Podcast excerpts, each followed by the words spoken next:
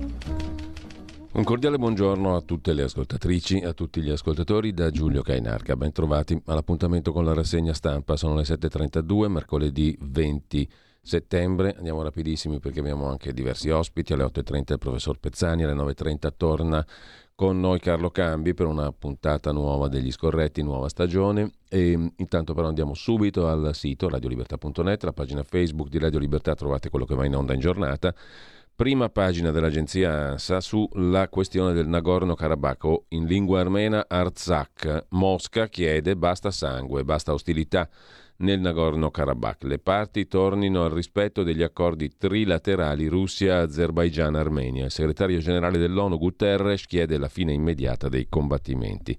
Si è aperto infatti un fronte, l'Azerbaijan ha attaccato, dopo aver messo alla fame con la chiusura del corridoio di Lakin, l'enclave armena dell'Arzakh o Nagorno-Karabakh. A proposito di guerre, Zelensky, la Russia spinge il mondo verso la guerra finale, ha detto il presidente ucraino all'Assemblea generale delle Nazioni Unite. Ha rincarato la dose Biden, opporsi alla Russia contro gli aggressori di domani. Giorgia Meloni, sempre dalla stessa sede, New York, ONU, l'Italia non diventerà il campo profughi dell'Unione Europea. Intanto la Francia però rafforza la frontiera, chiude la frontiera dall'Italia ancora sbarchi e trasferimenti, un via vai, insomma, eh, via vai, nel senso che vai verso Lampedusa e poi te ne vai verso il resto d'Italia a Lampedusa, appunto. La Francia si blinda e Parigi però sottolinea non è una missione antiterrorismo. Per quanto concerne invece la manovra finanziaria, capitolo pensioni, ipotesi dell'anticipo pensionistico donna in manovra, in pensione con un'età più bassa, poi lo vedremo. Intanto il ministro Giorgetti ha detto che con il rialzo dei tassi di interesse voluto dalla Banca Centrale Europea abbiamo 14-15 miliardi in meno perché dobbiamo pagare più interessi sul nostro debito. È morto Gianni Vattimo, il filosofo del pensiero debole, lutto nel mondo della cultura, scrive l'agenzia ANSA. E poi il caso di un pastore sardo in carcere da 32 anni. È innocente, liberatelo davanti ai giudici a Roma per la revisione del processo. Con molta calma, peraltro, eh, perché tre anni ci hanno messo la Corte d'Appello di Roma per disporre se, se, per caso il giudizio, se per caso, per valutare se per caso quest'uomo deve essere liberato. Una questione di 32 anni fa, niente po', po' di meno. Intanto per quanto concerne la pagina della politica interna, l'agenzia ANSA si occupa in particolare, adesso lo vediamo subito al volo, della visita di Meloni e von der Leyen a Lampedusa per rimanere sul pezzo, di Roberto Castelli che lascia la Lega, di Mattarella che dice i migranti possono costruire un grande potenziale. Complimenti all'aggiornamento della pagina politica dell'agenzia ANSA. Per quanto riguarda la storia del pastore sardo, sono 32 anni che mio fratello è in carcere a causa della testimonianza inattendibile di un sopravvissuto alla strage del Sinai nel lontano 1991, dice la sorella di quest'uomo, Beniamino Zuncheddu, Augusta Zuncheddu. Il sospetto è che Beniamino abbia trascorso 32 anni in carcere da innocente. La certezza riguarda invece, lo scrive Repubblica, sul sito online la certezza riguarda l'ennesimo ritardo della giustizia. Pensate, sono passati tre anni e intanto quest'uomo rimane in carcere da quando la Corte d'Appello di Roma avrebbe dovuto, ma non l'ha fatto, riesaminare il caso di questo detenuto accusato di aver ucciso tre persone e averne ferita una quarta. Non c'è da stupirsi dunque se ieri, scrive Repubblica, in occasione dell'udienza in cui il giudice ha accettato di sentire diversi testimoni, è stata organizzata una doppia manifestazione in Sardegna e a Roma per quest'uomo che da 32 anni è in galera. Tanto con calma bisogna, visto che quando si tratta di persone comuni, con estrema calma si fanno queste cose, no? Chi se ne frega se uno è in carcere da 32 anni. Qualsiasi riferimento al caso di Olindo Romano e Rosa Bazzi è puramente voluto, volutissimo.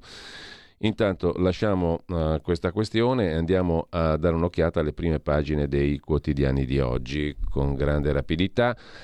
Avvenire apre con eh, il titolo Difendere le democrazie, l'appello all'ONU del segretario generale e poi ancora a centropagina a Lampedusa ripresi gli arrivi. L'Italia vuole il blocco navale, la Francia blinda il confine. Il regista Garrone, beniamino di tutti, in primis del Papa, dice basta con le ingiustizie. E poi c'è un caso interessante, diverso dalle solite storie, in prima pagina su Avvenire, chiuse tre filiali di banche al giorno, i territori non hanno più banche. I servizi digitali penalizzano particolarmente gli anziani. La cosa si denuncia e poi non cambia assolutamente nulla.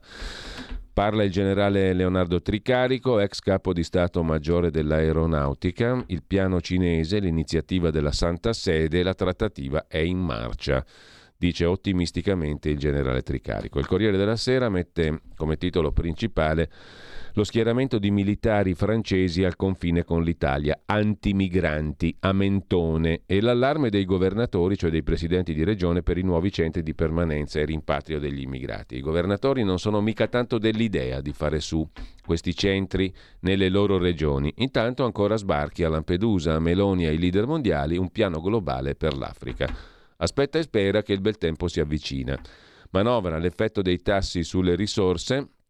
Giorgetti dice il rialzo dei tassi ci porta via 15 miliardi, quindi faremo una finanziaria molto, come dire, condizionata. Ansia per Giorgio Napolitano, le sue condizioni si sono aggravate, Zelensky all'ONU l'abbiamo visto, è Putin che ci porta alla guerra finale, dice Zelensky, e poi la cronaca nera a Roma il netturbino che narcotizzava le sue vittime. Hai capito? La France si stupisce, fa finta di stupirsi il buon arciprete Massimo Gramellini nel suo correttissimo caffè.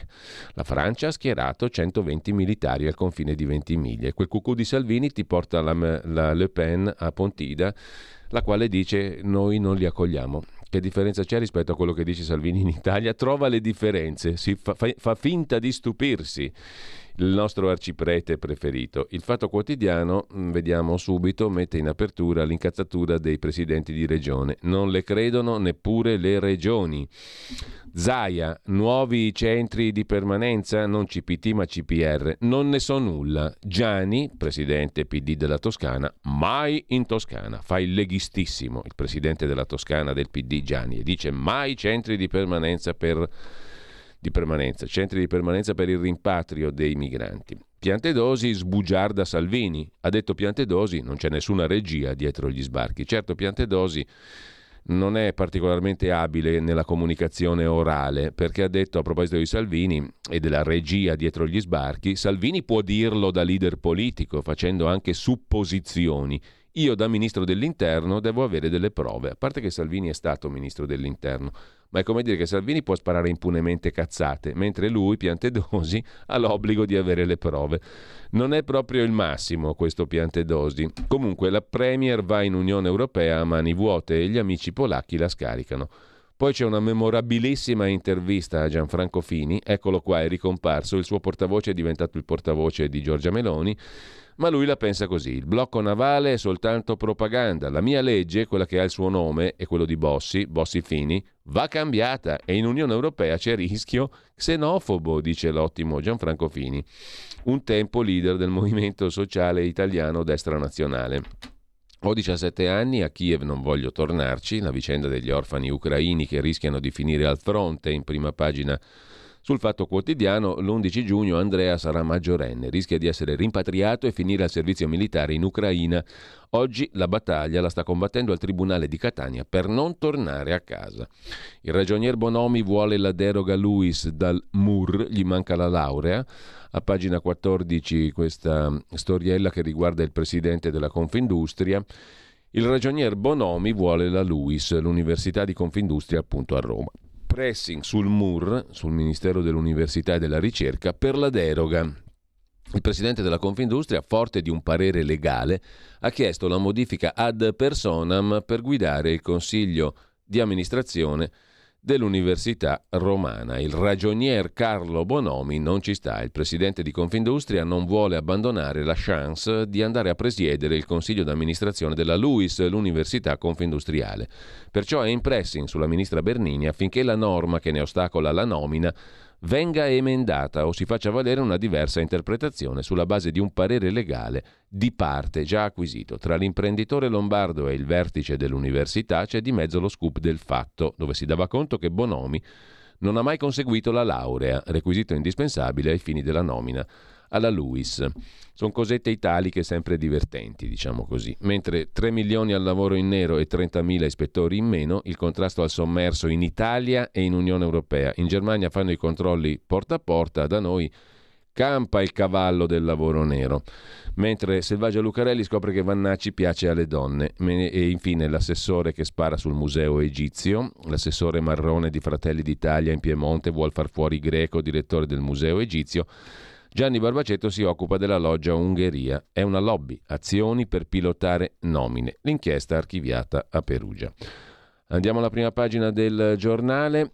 Chi lavora contro l'Italia? Aria di tempesta perfetta, i tassi della Banca Centrale Europea rubano 15 miliardi alla manovra, lo spread cresce, Meloni punta sull'ONU e dice non diventeremo il campo profughi dell'Europa. Alessandro Sallusti parte da Giancarlo Giorgetti, ministro dell'Economia, che ieri ha lanciato l'allarme sul buco da 15 miliardi che l'innalzamento dei tassi deciso dalla Banca Centrale Europea ha creato nei nostri conti italiani. Non è una bella notizia, piove sul bagnato, difficile che l'ombrello ripari tutti. È evidente che la politica monetaria europea, scrive il direttore del giornale, viaggia su rotte opposte a quelle dell'economia reale dei Paesi membri. Tra guerra in Ucraina, immigrati, costo del denaro, ci sono le condizioni per la tempesta perfetta, l'uragano che colpisce in modo inatteso l'area più vulnerabile di una regione. L'uomo non ha potere di generarla in natura. Non altrettanto si può dire in politica. Lo zampino dell'uomo qui agevola, ritarda, contrasta gli eventi. È presto per dirlo, ma siamo sicuri che non ci sia alcuna regia dietro coincidenze tanto rischiose per chi in questo momento sta governando il paese? Diciamola alla piantedosi. Bisogna avere le prove, direttore Sallusti, se no sono tutte cazzate.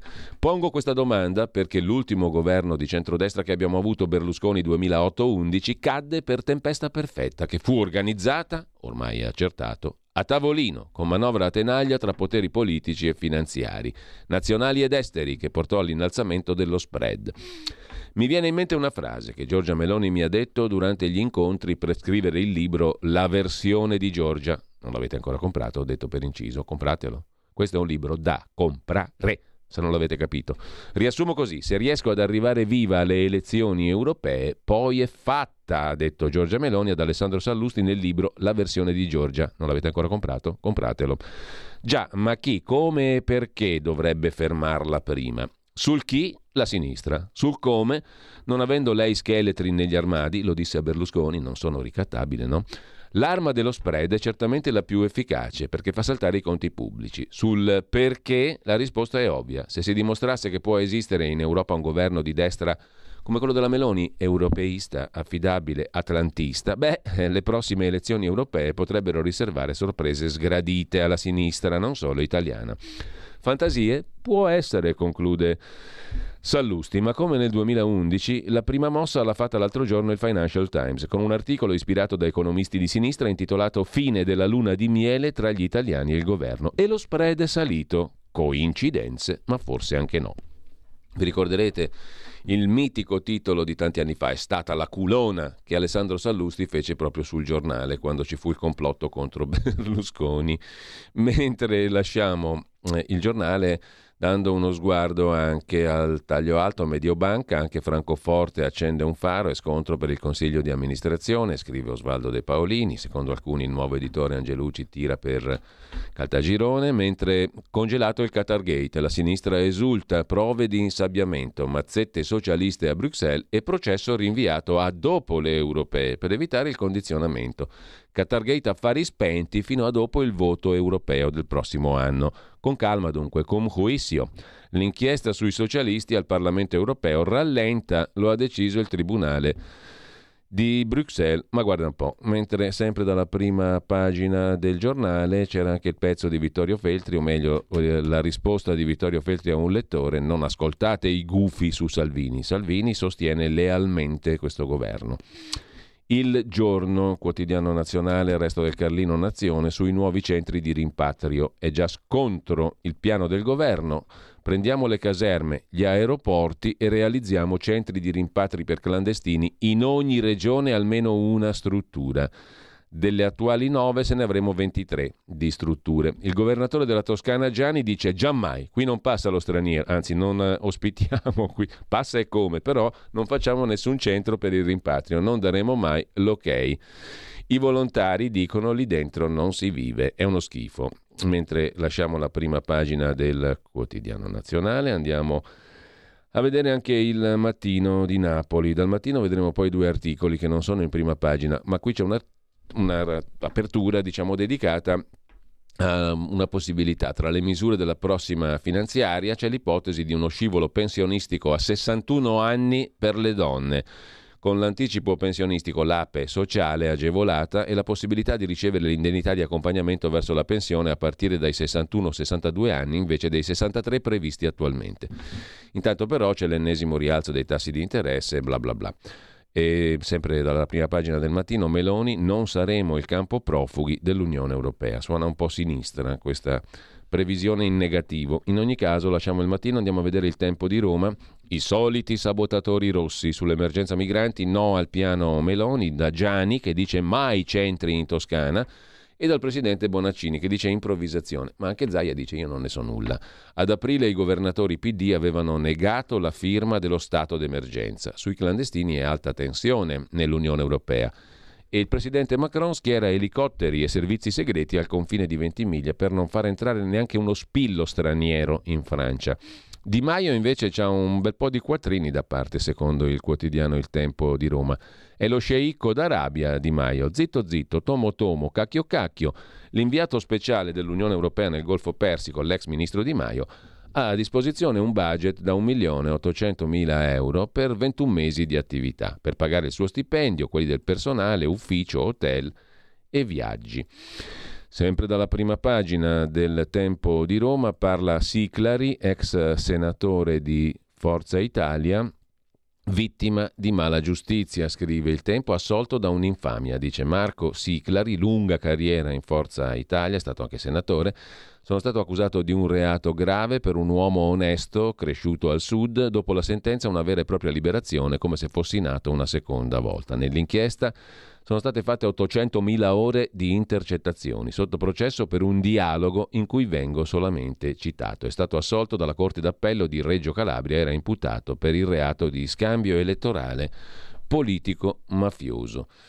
E mm, chiudiamo con un'intervista al ministro Valditara. La resistenza non è solo dell'ANPI, dice Valditara ai partigiani. Alla liberazione, l'intervista la trovate su Libero in realtà, ma anche in prima pagina sul Tempo di Roma c'è la questione. La resistenza spiegata agli studenti non sarà più soltanto monopolio dei partigiani rossi rappresentati dall'ANPI Valditara rinnoverà la convenzione per ricordare sui banchi di scuola la liberazione con tutte le altre associazioni, perché i valori dell'antifascismo sono anche i miei, ha replicato il ministro alle critiche dell'Associazione Nazionale dei Partigiani Italiani. Con ciò lasciamo il tempo, andiamo a vedere Repubblica.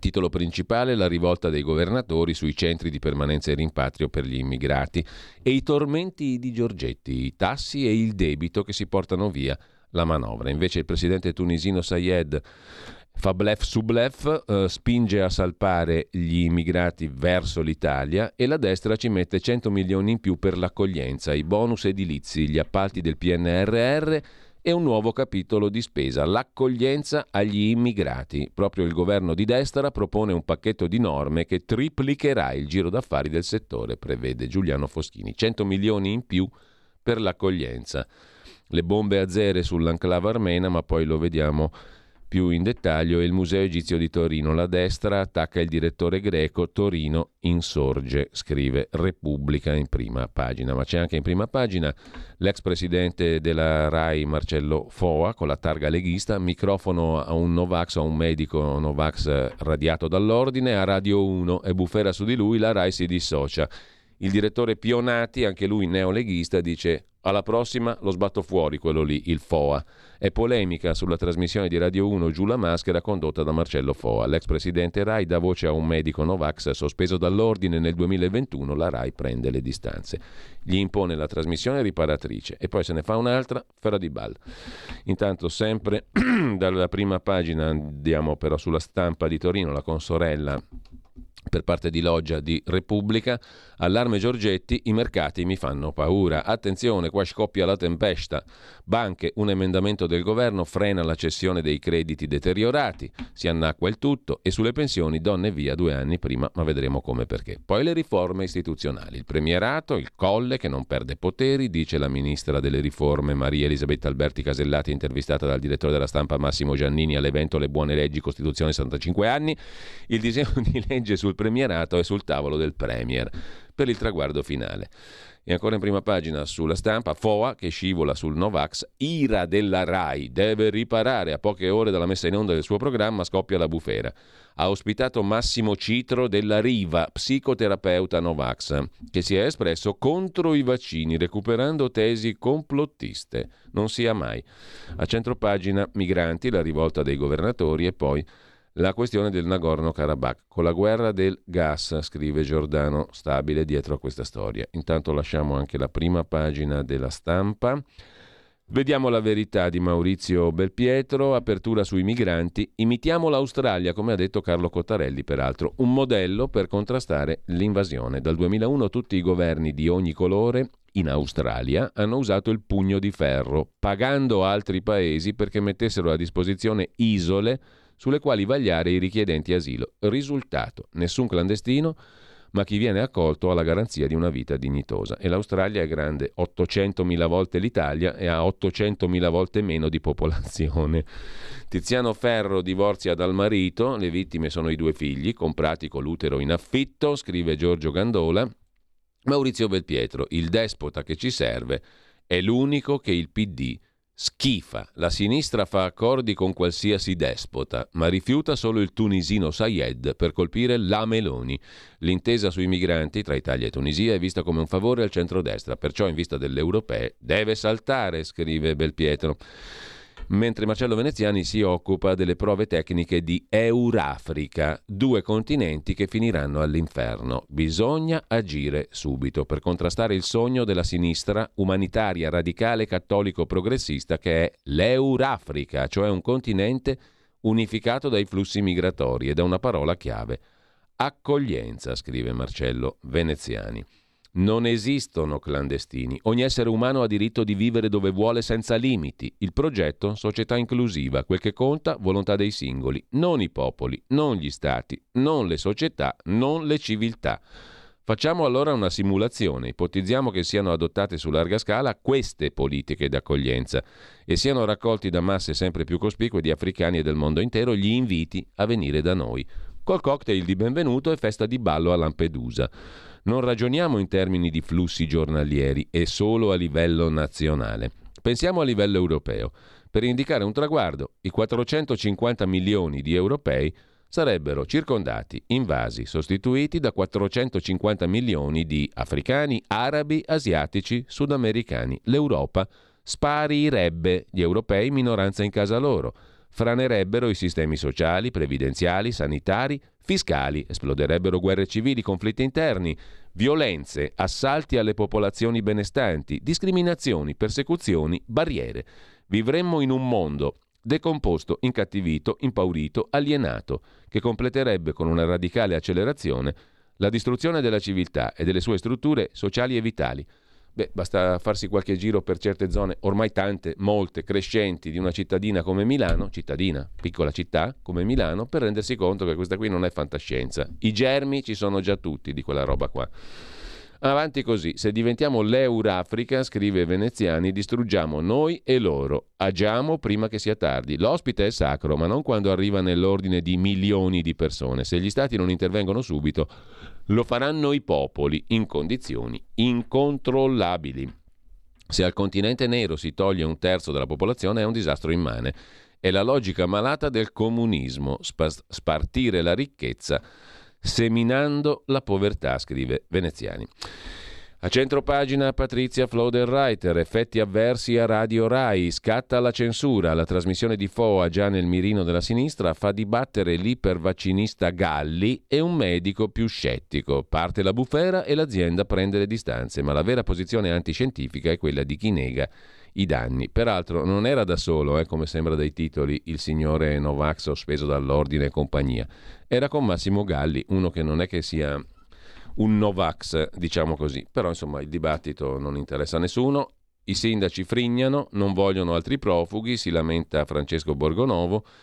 E a chiudere la prima pagina della verità, la Turchia che appoggia gli azeri contro gli armeni e Paolo Del Debbio. Per i vescovi il sinodo inquina, il rimedio fa ridere, un surreale comunicato ufficiale dei vescovi italiani. Compensiamo la CO2 con le stufe in Kenya e in Nigeria. Niente male. Andiamo a vedere anche Libero, l'apertura è su un virgolettato, l'intervista al ministro greco Keridis a Libero. A pagina 3 trovate l'intervista al ministro Dimitri Keridis, ministro della migrazione e dell'asilo del governo greco di centrodestra. Dobbiamo chiudere il Mediterraneo. Serve un intervento comune per bloccare tutte le rotte. Le barche vanno fermate vicino alla Libia. Auguri. Mentre il direttore Mario Secchi nell'editoriale si occupa di agnelli, leoni e magneti marelli. Quando eravamo bambini andavamo nell'officina del meccanico le automobili, le corse erano una passione, la Formula 1 un racconto mitologico, gli eroi Niki Lauda, Mario Andretti, in pista la benzina era dell'Agi per l'elettronica di Magneti Marelli. A maggio 19 la Marelli viene venduta da Fiat Chrysler ai giapponesi di Calsonic Kansei, fondo americano KKR.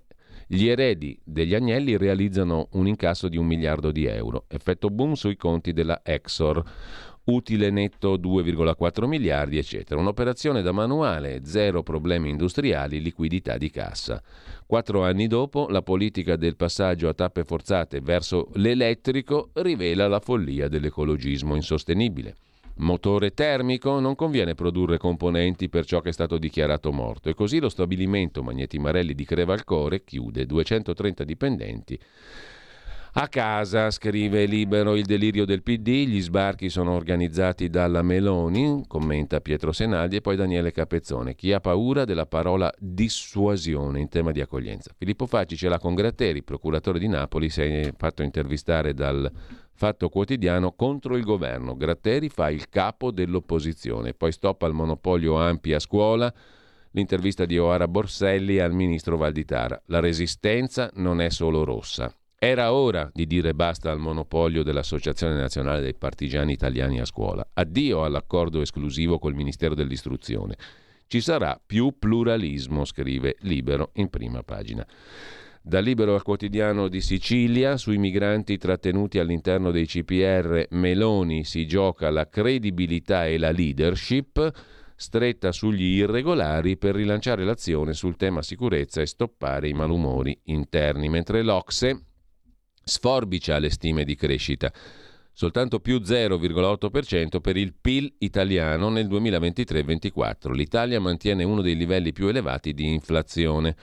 Scrive ancora il quotidiano di Sicilia. Italia oggi si occupa degli sconti fiscali, i tagli saranno minimi, il riordino previsto dalla riforma fiscale sarà in realtà solo un intervento chirurgico, intoccabili le detrazioni su spese sanitarie, mutui e istruzione, risparmi di un miliardo. Il grande riordino sarà un intervento chirurgico e selettivo. Blindate le spese fiscali sanitarie, i mutui, l'istruzione e le deduzioni sui contributi. Delle 626 spese fiscali rendicontate dal Ministero dell'Economia, oggetto di riordino per far cassa e per attuare una legge delega fiscale, si potrà intervenire su un numero residuale di voci legati a erogazioni liberali. Risparmio previsto un miliardo.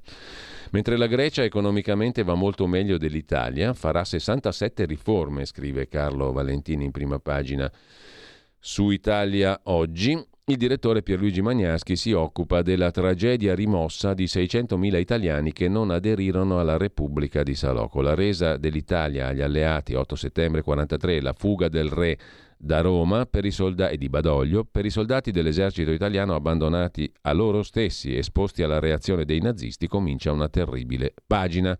Sono quasi tutti, 600.000, che rifiutano di aderire alla Repubblica di Salò. Vengono deportati in Germania, sfruttati in condizioni disumane al limite della sopravvivenza, senza l'assistenza neanche della Croce Rossa internazionale, che pure vigilava sugli altri prigionieri di guerra.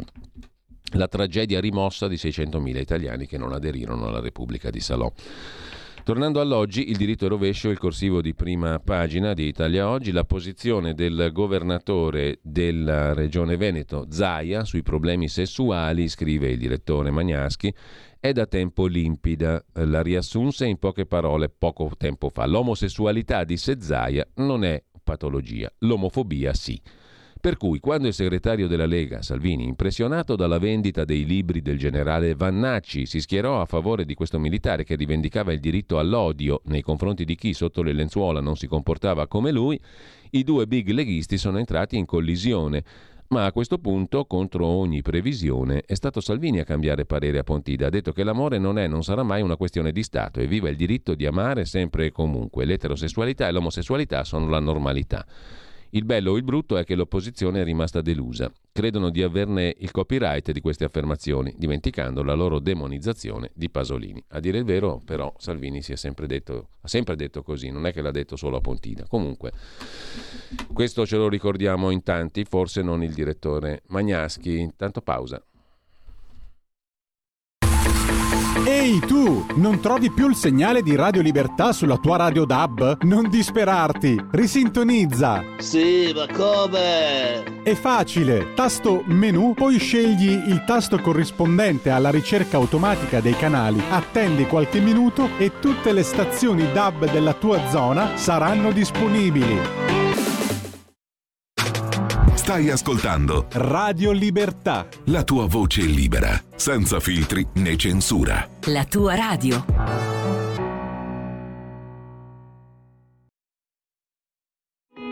In quanti ti promettono trasparenza, ma alla fine ti ritrovi sempre con la bocca chiusa e non puoi dire quello che pensi. Radio Libertà non ha filtri né censure, ascolta la gente e parla come la gente.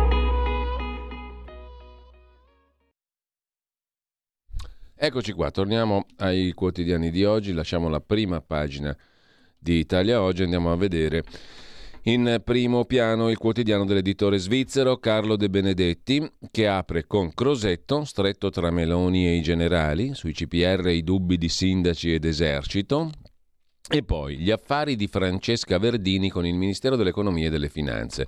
Alla compagna di Salvini quasi 30.000 euro da Sport e Salute, che è una società per azioni del Ministero. Verdini è socia al 95% della Casa Rossa, che si occupa principalmente di produzioni cinematografiche. Il pezzo è di Giovanni Tizian.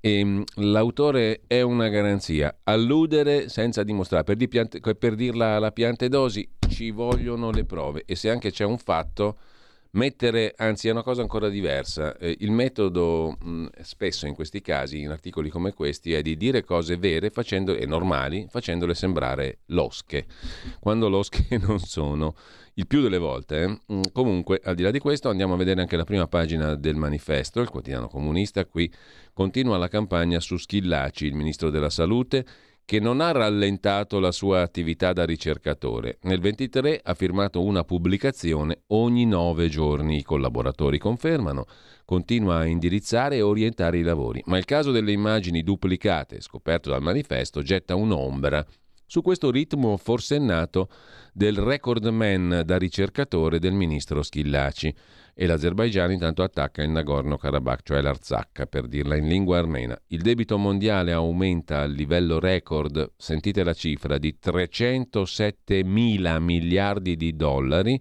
Questa pazzesca cifra per il debito della finanza globale nel mondo è sul sole 24 ore di oggi. 336% è il rapporto fra debito e PIL globale in tutto il mondo. Negli ultimi due trimestri l'indebitamento è tornato a crescere in rapporto al PIL globale e si è attestato al 336%, livello destinato a salire ancora, ma lontano dal picco toccato dopo lo scoppio dell'epidemia da Covid. Incredibile, siamo su un monte di fesserie strapericolose, ne parleremo magari poi col professor Pezzani tra poco, ma è allarme fallimenti nell'industria più 5,2%, scrive ancora il 24 ore. Per la prima volta da settembre del 21 i fallimenti in Italia tornano a crescere. Sì, un inasprimento che coinvolge innanzitutto l'industria. L'aumento medio del secondo trimestre rispetto allo stesso periodo 22 è limitato all'1,5%, sale al 5,2% nell'area manifatturiera. Nel settore delle costruzioni si registra un calo, a fallire in particolare le piccole e medie imprese che sono specialmente sotto pressione. Pesa l'impennata dell'inflazione, pesa l'aumento dei tassi. Lasciamo la prima pagina del Sole 24 Ore con le parole del ministro Giorgetti, deficit ragionevole, non temo l'Unione Europea, ma i mercati, ha detto il ministro dell'Economia. Sul foglio di oggi vi segnalo il pezzo intitolato Rebus Salvini, il Partito Popolare Europeo lo liquida, Meloni lo teme, lui rassicura, ma il precedente del 2019 inquieta Palazzo Chigi. Vuoi vedere che succede come nel 19? Che Salvini impazzisce o lo fanno passare per pazzo e crolla la baracca? Poi c'è il Gianbruno della RAI, non solo FOA, il pacco Lega e anche pacchetti del TGR. Abbiamo trovato il Gianbruno della RAI, il maschio che non è all'altezza della moglie. Si chiama Roberto Pacchetti, condirettore del TGR RAI. La Barbie Land leghista. Marcello Foa è una Barbie stramba. Il direttore vero è Alessandro Casarin, ma tutti sanno che a dirigere è il Pacchetti, l'uomo della Lega. Ebbene, questo Ken Giambruno, che vuole oscurare Barbie, come il vero con Meloni, fa male alla compagna che si è meritata l'incarico di capo del politico del TGR Lombardia. Pacchetti si ostina a mantenere la delega sul TGR Lombardo e pare quella sul personale TGR. Da condirettore ha appena promosso un altro maschio, smanioso, leghista, ancora uno che fa concorrenza in casa. Sono una categoria, sono gli ossigenati italiani che tolgono il respiro alle donne italiane. Messa così se capisce in ca- cavolo, diciamo così. Comunque, il Pacchetti che ha promosso la moglie continua a dirigere la stessa testata, roba di famiglia e di lega. Lasciamo con ciò il, le prime pagine, vi segnalo un articolo che mi ha incuriosito, mm, c'è tanto bisogno di lavorare, ma ci sono lavori che non fa più nessuno, nemmeno gli immigrati. SOS sui mezzi pubblici, mancano 373 autisti eh, solo a Milano scatta il taglio coatto alle corse degli autobus, scrive il giorno. Le aziende non trovano autisti, in ATM ne servono 300 e l'Agenzia del Trasporto Pubblico Locale riduce del 3% il servizio nell'Interland, a Monza, a Pavia e a province e in provincia e nelle province, chiedo scusa, intorno a Milano. La carenza di conducenti nel trasporto pubblico locale è tale da aver indotto l'agenzia competente per le province di Milano, Monza, Lodi e Pavia a rivedere l'offerta delle corse, riducendone il numero e diradandone le frequenze. Mentre invece Caivano, non Caivano, polemiche, Camorra, Don Patriciello, la Meloni, il decreto, la, la, la mafia non serve, serve, la stretta, i minorenni, mettiamoli in galera, tutto come prima, ma non solo a Caivano, ovunque in determinate zone del napoletano. Questa è zona nostra, una rissa tra baby gang accoltellato un sedicenne a Casoria, scrive il mattino di Napoli. Un'emergenza criminale che ne sembra non aver fine. Minorenni e coltelli, baby gang e sangue. Questo sul mattino di oggi. Eh, pagina dopo, pistole, coltelli, katane, a Napoli numeri record, allarme dei carabinieri. Traffico d'armi, negli ultimi otto mesi sono state commesse 225 aggressioni, arrestate 79 persone, 7 sono minori, aumentano anche le denunce. Numeri record, Decreto, non decreto, Caimano, non Caimano. Parliamo di economia, va meglio? Mica tanto. Giorgetti ha l'incubo dei mercati. Il ministro dell'economia ha detto che senza il rialzo dei tassi avremo 15 miliardi in più. Bisogna escludere gli investimenti dal patto di stabilità o sarà impossibile rispettarlo. Ieri dall'Ocse è arrivato il taglio della stima del PIL italiano da più 1,2 a più 0,8%. Il ministro dell'economia Giorgetti ha detto a me non fanno paura le valutazioni dell'Unione Europea ma quelle dei mercati che comprano il debito pubblico. Nuvole minacciose si addensano su Palazzo Chigi. I ritardi del PNRR, la riforma del patto di stabilità, la risalita dello spread e la stretta della BCE che non comprerà più i nostri titolucci di Stato. Ieri è arrivato anche il taglio della stima da parte del PIL, da parte dell'Ocse. Meno crescita si prevede per l'Italia. E poi c'è la tassa sugli extra profitti delle banche, la goccia che ha fatto traboccare il vaso. Gli investitori si sono rotti le scatole del governo Meloni. Il Financial Times ha segnalato il deterioramento del rapporto tra ambienti finanziari e la Premier Meloni. E lo spread è in risalita a 180 punti base. Siamo lontani dai 575 del baratro del 2011 di Berlusconi che si dimette, eccetera. Tuttavia, al Ministero dell'Economia, scrive la stampa, in questo caso di Torino, si tiene monitorato il differenziale BTP Bund, cioè appunto il, eh, lo spread, il mitico spread. La legge di bilancio sarà il banco di prova. È un momento decisivo, evidenzia Giorgetti, ma il crocevia storico è la nuova governance economica europea che a cascata si tradurrà nella disciplina di bilancio dei paesi europei. Un accordo si raggiungerà al massimo a Natale, ha detto Giorgetti. E la posizione italiana è escludere gli investimenti dal patto di stabilità o sarà impossibile rispettarlo. L'Italia ha minimo 80 miliardi di super bonus da pagare sul debito nei prossimi 3-4 anni e spese importantissime di investimento finanziate coi prestiti recovery PNRR.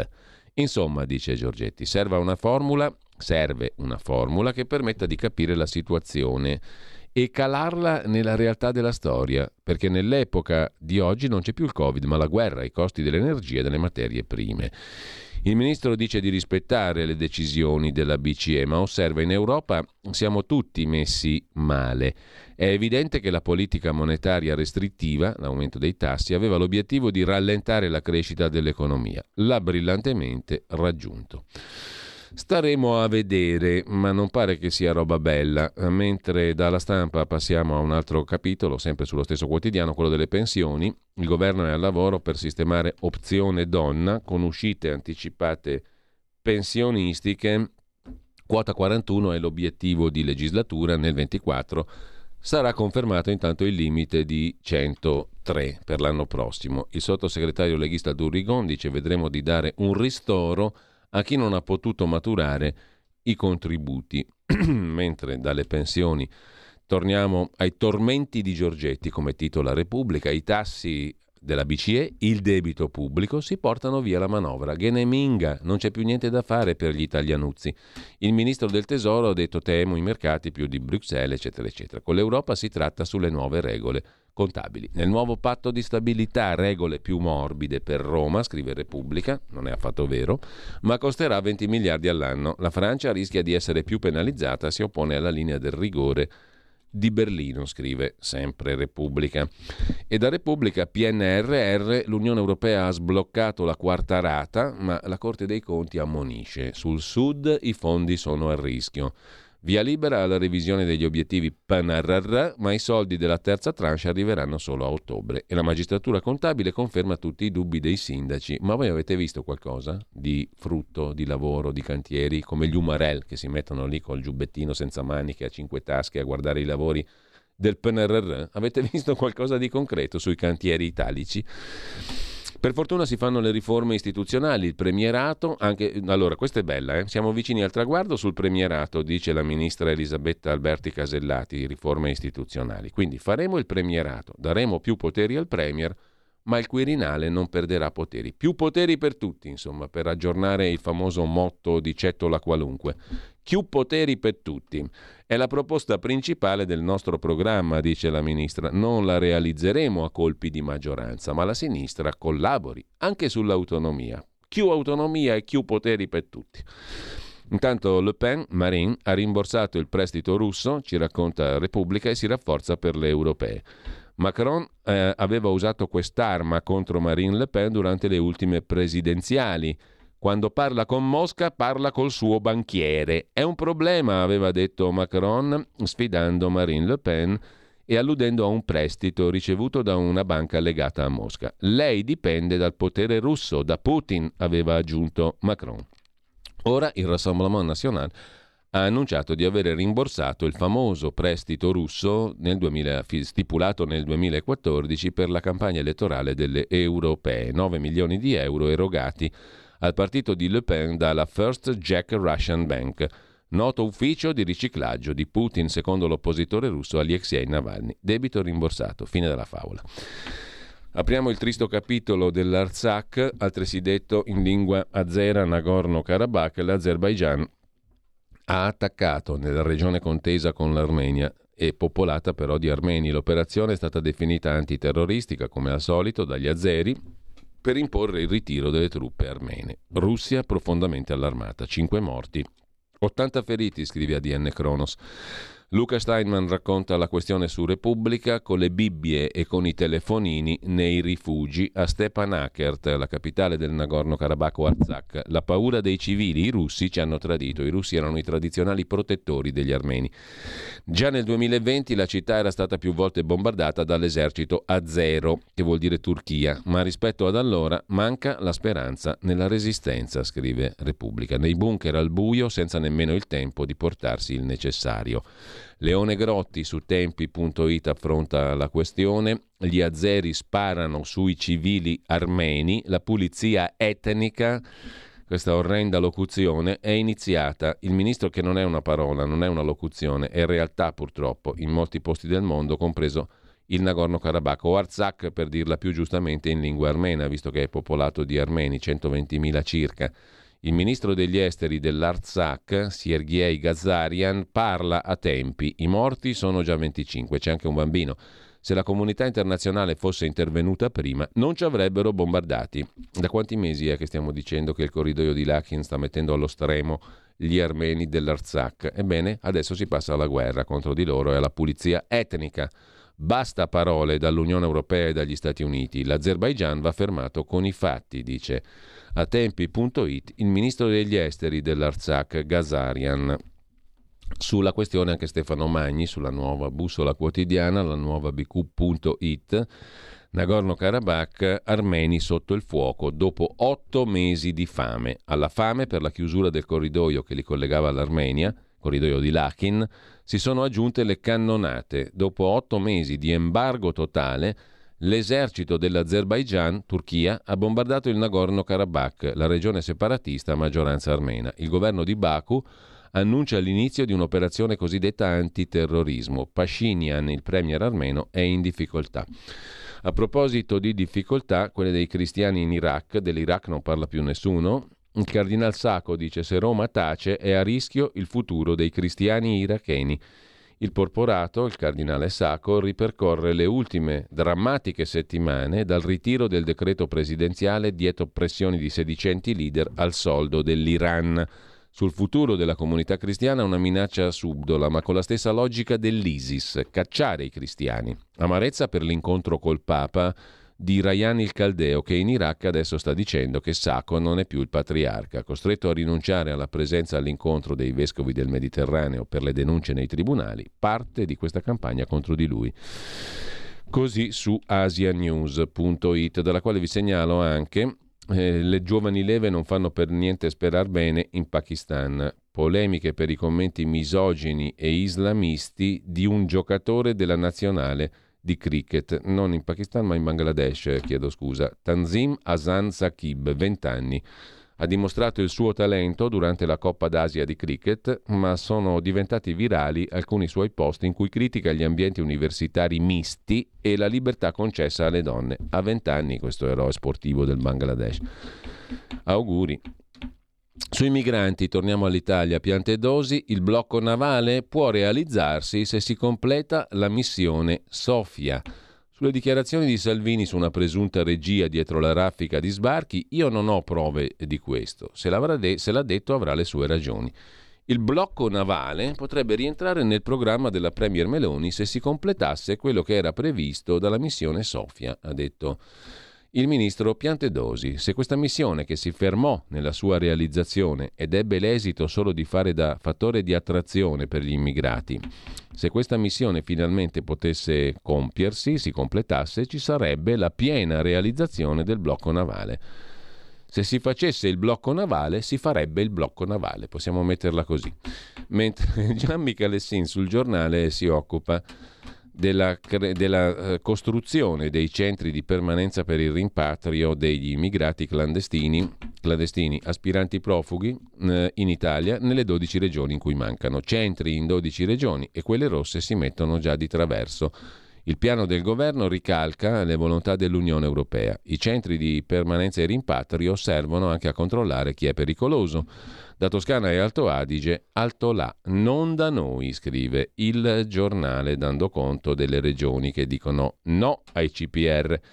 100 milioni di euro in più, sottolinea invece Repubblica, ora è la destra ad alimentare il business dell'accoglienza. La metà per realizzare i centri, altrettanti per la gestione annuale. Così di fatto i costi saranno triplicati, prevede Giuliano Foschini. Sarà vero? Sarà falso? Vedremo, magari, forse. Sul tema immigrazione vi segnalo un bell'articolo su Cronaca Vera e su fronte del blog.it di Edoardo Montolli. Non ne parla più nessuno di Ardsheb Singh. Il caso però è interessante perché solo in Italia per diventare martire devi scippare le vecchiette. Questa è la storia di un vero scippo e del presunto linciaggio di Ardsheb Singh e di un'Italia allo sbando. Gli accadimenti successivi documentano il perché la gente cerchi di farsi giustizia da sola. La storia di un vero scippo, di un presunto linciaggio di un'Italia allo sbando, scrive Montolli. Al quarticciolo di Roma è andato in scena uno dei crimini più vili del codice penale, lo scippo di una novantenne per mano di un indiano clandestino, Arshdeep Singh. Non un ragazzo, non un giovane, una novantenne è stata scippata. Diversamente da altre volte, la vittima anziana cade, viene trascinata ma si salva e, come capita di rado, stavolta qualcuno interviene. Circondano l'indiano in sette, agiscono di impulso, senza sapere se l'uomo sia armato, non dandogli neanche il tempo di reagire. Lo prendono a calci e pugni.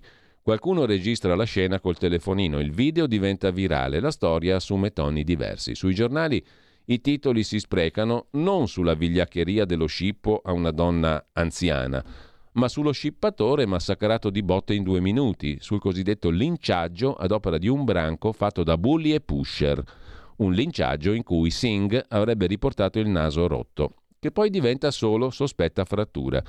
La sua faccia triste, e non quella della vittima, appare su tutti i giornali, con le accuse al degrado urbano in mano alle gang. Praticamente diventa un martire. Sarà ma resta solo un dato certo. Al Policlinico di Tor Vergata la sua prognosi è di un giorno, uno solo, sicché o si dice chiaramente che la prognosi è falsa, scrive Montolli, o è semplicemente ridicolo definire linciaggio e massacro di due minuti quello che è accaduto. Un massacro di due minuti da parte di sette aggressori non può portare a una prognosi di un giorno e nemmeno soltanto a un naso rotto o anzi a una sospetta frattura. Per avere una spiegazione bisogna guardare bene il filmato. Dopo i primi colpi vibrati ai danni dell'indiano, per una manciata di secondi e non per due minuti, i successivi vengono scagliati quando gli dicono di stare giù e lui continua ad alzarsi per cercare di scappare e sfuggire all'arresto. Ma mirano soprattutto alle gambe e non appena un uomo, giunto alla fine, prova ad esagerare, viene portato via dagli altri. Ci si può indignare per le eccessive percosse? Certamente, infatti la vicenda ha diviso il web. Ma quel che succede più tardi dà il senso del motivo per cui la gente cerca di farsi giustizia da sola e non legge più i giornali. Processato per direttissima, Singh passa la notte in prigione, poi libero, con un foglio di via da Roma. Non viene individuato nemmeno il pericolo di reiterazione del reato. Nulla, solo che su questo nessuno obietta, neanche lo straccio di un commentatore. Dal canto suo, l'indiano querela il branco che gli inquirenti cominciano a identificare e denunciare per concorso in lesioni aggravate. un giorno di prognosi. Nel frattempo Singh si giustifica, dice che era lì per comprarsi crack e ha deciso di scippare una persona a caso, ma non uno grosso e giovane come lui, ma una novantenne, alla quale chiede scusa a mezzo stampa. Ovviamente sparisce nel nulla, sapendo che in Italia, al massimo, dovesse mai scippare di nuovo, se la caverà con una notte in cella. Per via dei processi che si instaureranno fra molto tempo, non può essere espulso e non lo sarà fino alla fine del processo. Magari incasserà pure diverso denaro come risarcimento dal branco. E la novantenne? Probabilmente è consapevole del fatto che l'unica sorta di giustizia per lei è quella fai da te, ottenuta da bulli e pusher. Dalle istituzioni non avrà un bel nulla. Non solo chi l'ha trascinata a terra non è andato in carcere, ma la donna di risarcimenti non potrà averne da un nulla tenente senza fissa dimora morale. Di sicuro, memori di quanto successo, al prossimo episodio nessuno interverrà più per bloccare uno scippatore di vecchiette. E gli stessi giornali indignati oggi esattamente come decine di altre volte negli ultimi anni, titoleranno scippata nell'indifferenza generale. L'importante è che si decidano. Così scrive Edoardo Montolli eh, e non è un caso isolato quello del Sing. Questo ha, ship- ha già scippato una vecchietta e alla vecchietta è andata bene. Ma esistono pluralità di casi infiniti di questo tipo. Ce n'è uno sotto casa, io stesso proprio personale. C'è un tizio che da due mesi, personaggio che dorme nelle aree cani, un algerino che non si sa bene da dove venga, se abbia documenti o cosa, che importuna tutte le donne di largo marinai d'Italia, comprese le novantenni e quelle che girano con eh, il bastone e con le stampelle. Gli si affron- per ora non ha scippato, non ha fatto violenze, non ha derubato. Si è limitato soltanto a tirare una pizza in faccia a una pizzeria che gliel'aveva gentilmente offerta perché lui aveva detto che aveva fame. È andato lì, si è preso la pizza, l'ha schifata, gli è caduta per terra, gliel'ha schiaffata in faccia alla ragazza, gli ha tirato uno schiaffo e gli ha aperto un labbro, così, tanto per essere simpatico. Dopodiché lo conoscono tutti, tutti l'hanno segnalato alla polizia e ai carabinieri. Polizia e carabinieri sono usciti. Lo conosciamo, lo conosciamo. E allora aspettiamo che faccia qualcosa. Perché sono due mesi che sta montando questo bel soggetto. E dietro di lui ce ne sono altri tre o quattro interessanti conoscono tutti, li conoscono, tutti sanno chi sono, aspettiamo, aspettiamo che succeda il fattaccio, che poi lo commentiamo, vero, con tante belle parole intelligenti e sensate. Eh, naturalmente chiamare i carabinieri e la polizia serve a questo, a sentirsi dire lo conosciamo, gli fanno la ramanzina e quello il giorno dopo, l'ora dopo, mezz'ora dopo è sempre in giro a fare quello che gli pare, cioè soprattutto donne. Ha nel mirino le donne, in questo periodo va di moda proteggere le donne, giustamente, va anche di moda, va anche di moda. Ma non fa niente nessuno. Hm? Aspettiamo, aspettiamo che queste cose succedano perché è giusto così. Il messaggio che passa è molto chiaro. Io faccio quello che mi pare in questo bellissimo paese, a Milano oltretutto nel caso specifico, ma ce ne sono tanti, ma tanti, ma tanti. Questo lo vedo io tutti i giorni e ho raccolto le testimonianze di tanta gente. Intorno a, a Largo Marinai d'Italia, ripeto, se lo sapete, Palazzina Liberty, siamo a due passi dal tribunale. Mm, eh, a una caserma dei carabinieri di fianco, uno della polizia poco lontano. I vigili hanno la sede lì, via Bezzecca, sul parco. Nessuno fa nulla. Nessuno, nessuno, anzi, tutti dicono di non poter far nulla. E questo sarebbe il governo dei fascisti, delle destre? Poi uno dice Vannacci, ma Vannacci è un bambino dell'asilo in confronto, ben educato anzi, perché qui ci vuole il bastone per uscire di casa, ci vuole il bastone. Sto istigando all'odio? Non credo, sto istigando al buonsenso, perché se questi dicono, questo qui era l'altro giorno fronte a fronte, è andato ad affrontare una vecchietta, proprio ma mettendogli la sua fronte sulla faccia della vecchia, della signora anziana. Come la mettiamo? Prima o poi questo va fuori di testa. E lo stiamo vedendo tutti, giorno dopo giorno. Che fare?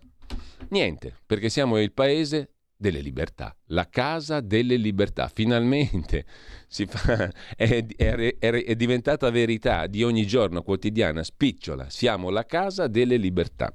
Scusate lo sfogo, ma è roba che si vede, che vedo tutti i giorni con gli occhi e sento tutti i giorni con le orecchie da un sacco di persone due uffici, due donne che ci lavorano, si chiudono dentro perché sanno che gira questo soggetto che ha rotto le palle a tutte le donne, tutte. Mm? Che famo? Stiamo a guardare. E per fortuna governano i fascisti. A Milano certamente no, ma l'ordine pubblico non dipende solo dal sindaco, mi sembra. Eh? Comunque, lasciamo perdere questo tristo capitolo, il caso raccontato da Edoardo Montolli lo trovate in prima pagina su uh, frontedelblog.it. Due begli articoli sull'immigrazione su Italia Oggi, pagina 2. Immigrati, la sinistra dice si smentisce, scrive Marino Longoni, non so che cosa fare, non sa cosa fare, ma lo vuole fermamente. E poi il professor Andrea Molle, l'immigrazione è anche utilizzata come una vera e propria arma politica, lo dimostrano senza ombra di dubbio molti casi, scrive il professor Molle ed è molto interessante anche questo articolo. Sui migranti invece c'è un'intervistona lunghissima sul Corriere della Sera al presidente della Repubblica federale tedesca Frank-Walter Steinmeier. L'Italia va lodata, il meccanismo di solidarietà dovrà essere permanente, Roma ha mostrato responsabilità, la nostra amicizia deve reggere, tante belle parole. L'intervista al ministro greco l'abbiamo già citata e poi c'è Gianfranco Fini. Va cambiata la mia legge, la Bossi Fini, il blocco navale è propaganda.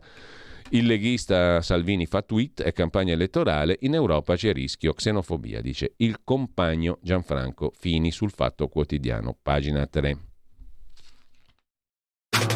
Stai ascoltando Radio Libertà. La tua voce libera, senza filtri né censura. La tua radio.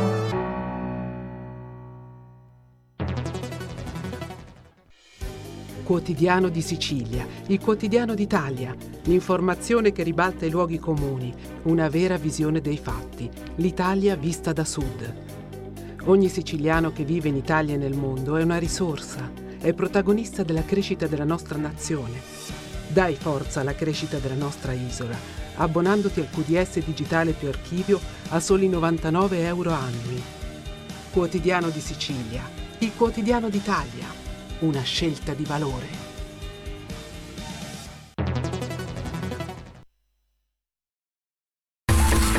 Ehi tu, non trovi più il segnale di Radio Libertà sulla tua radio DAB? Non disperarti, risintonizza. Sì, ma come? È facile, tasto menu, poi scegli il tasto corrispondente alla ricerca automatica dei canali, attendi qualche minuto e tutte le stazioni DAB della tua zona saranno disponibili.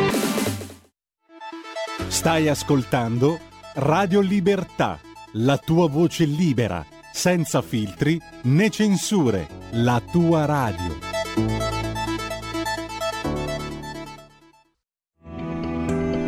Il meteo.it presenta le previsioni del giorno.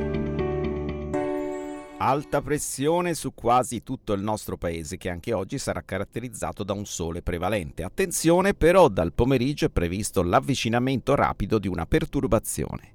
Nella prima parte della giornata ampio soleggiamento da nord a sud con presenza di qualche nube irregolare sulle regioni settentrionali. Nel pomeriggio situazione in peggioramento tra Sardegna, nord-ovest e Toscana con piogge in arrivo.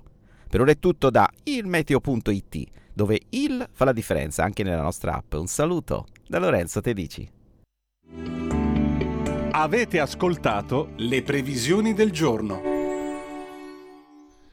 Ed eccoci qua, come vi dicevo prima durante la rassegna stampa, siamo in collegamento adesso con il professor Fabrizio Pezzani, professore di mm, economia all'Università Bocconi e mh, mm, tante altre esperienze naturalmente ha accumulato nella sua carriera anche in enti pubblici, dal Comune di Milano ad altre realtà. Profondo conoscitore anche del settore dell'energia. Buongiorno, professor Pezzani. Se mi sente. Io sento un, qualcuno collegato, ma non so se il professor Pezzani mi sta sentendo. Chiedo conferma alla regia e allo stesso professore. Provo a richiamarlo al volo. Bene, lo richiamiamo al volo e intanto eh, con lui commenteremo anche alcune delle notizie che mm, abbiamo letto stamani in uh, rassegna stampa che hanno a che fare con il futuro economico tanto del nostro paese e poi andiamo più in generale eh, e i meccanismi di potere all'interno dell'Unione Europea, di gestione della politica economica. Su questa questione il professor Pezzani ha anche scritto una serie di articoli dedicati in particolare alla politica monetaria e a Christine Lagarde e ai suoi errori culturali. Intanto buongiorno di nuovo al professor ehm, Fabrizio Pezzani che dovrebbe a questo buongiorno punto sentirmi. Allora, mm, carissimo Fabrizio, ti ho presentato prima, ehm, è un piacere riaverti con noi, anche alla luce della, anche alla luce della rassegna stampa di stamani che ci porta dentro a una serie di questioni che tu hai affrontato anche in una serie di articoli che stavo parzialmente citando poco fa, sulla politica monetaria che tu hai definito autistica, sugli errori culturali di Christine Lagarde. Sulle stesse questioni è intervenuto ieri il ministro Giorgetti, no? eh, il quale dice non temo l'Europa, ma temo i giudizi dei mercati e poi l'aumento dei tassi è stato un errore, eccetera, eccetera. Ora, i giudizi mh, mm, sono più o meno condivisibili, ma ti chiedo, um, Fabrizio, di mm, inquadrarci quali sono poi gli effetti di queste scelte sbagliate. Che cosa succederà? È realistico temere che ci saranno problemi per l'economia reale, per il Paese, per l'Italia? E in ultimo anche per il governo, come sembra adombrare qualcuno in questi giorni parlando di spread che torna ad aumentare, di mercati che tolgono la fiducia al governo Meloni e via dicendo. Siamo a una replica del 2011? Uh, eh, allora, uh, è, difficile, è, è, difficile, rispondere, eh, però uh, una cosa è chiara a tutti, insomma, no? che esiste questa correlazione fra le manovre della finanza e eh, le conseguenze eh, sulla politica. Eh, è indubbio che la finanza viene usata come arma impropria dal punto di vista dello scontro eh, per eh, destabilizzare paesi o, o, aziende o altro, insomma. No?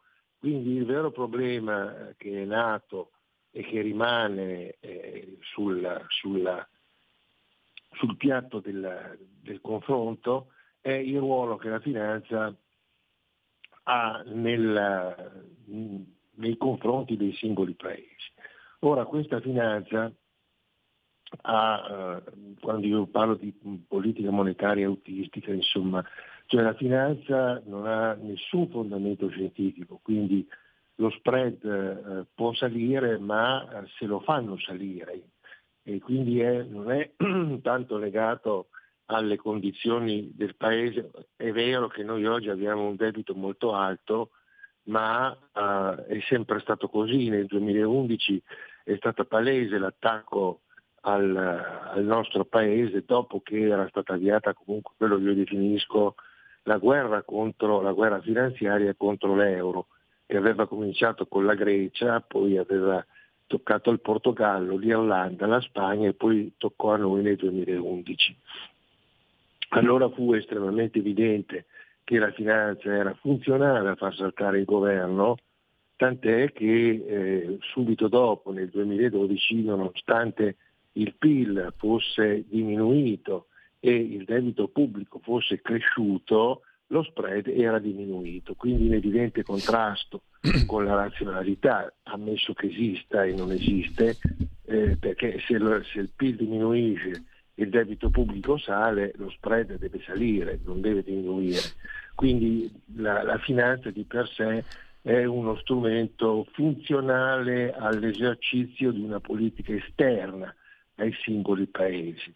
Il vero problema è come riuscire a uh, rendere meno, meno, meno aggressiva questa, questa, finanza. La finanza è qualcosa che non ha nulla a che fare col mondo reale, insomma, perché in realtà il, la rivoluzione finanziaria, come io la definisco, avviene nel 71 quando il dollaro viene staccato, la stampa della carta moneta del dollaro viene staccata dal controvalore in oro e quindi si formano due, infini, due, due mondi, quello reale che è finito e misurabile e quello monetario che è infinito e non misurabile.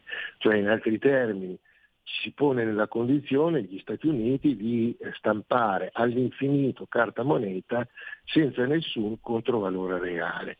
E eh, per fare questo poi ricordo alla gente gli Stati Uniti per rafforzare questa posizione si inventarono il petrodollaro per cui tutti i paesi che dovevano comprare petrolio avrebbero dovuto comprarlo in dollari e il sistema SWIFT, che è un sistema di pagamento e di regolamento internazionale basato sul dollaro. Quindi a quel momento il dollaro diventa la moneta di riferimento globale. E quindi noi italiani per comprare petrolio prima dobbiamo comprare i dollari e poi comprare petrolio. I fatti sono di un'evidenza lampante, cioè in dieci anni dal 73 all'83 il nostro, eh, il, la moneta, eh, il dollaro viene scambiato da 625 a 2500 lire, l'inflazione sale dal 4 al 22% e il prezzo del petrolio sale da 4 dollari al barile a 40 dollari al barile.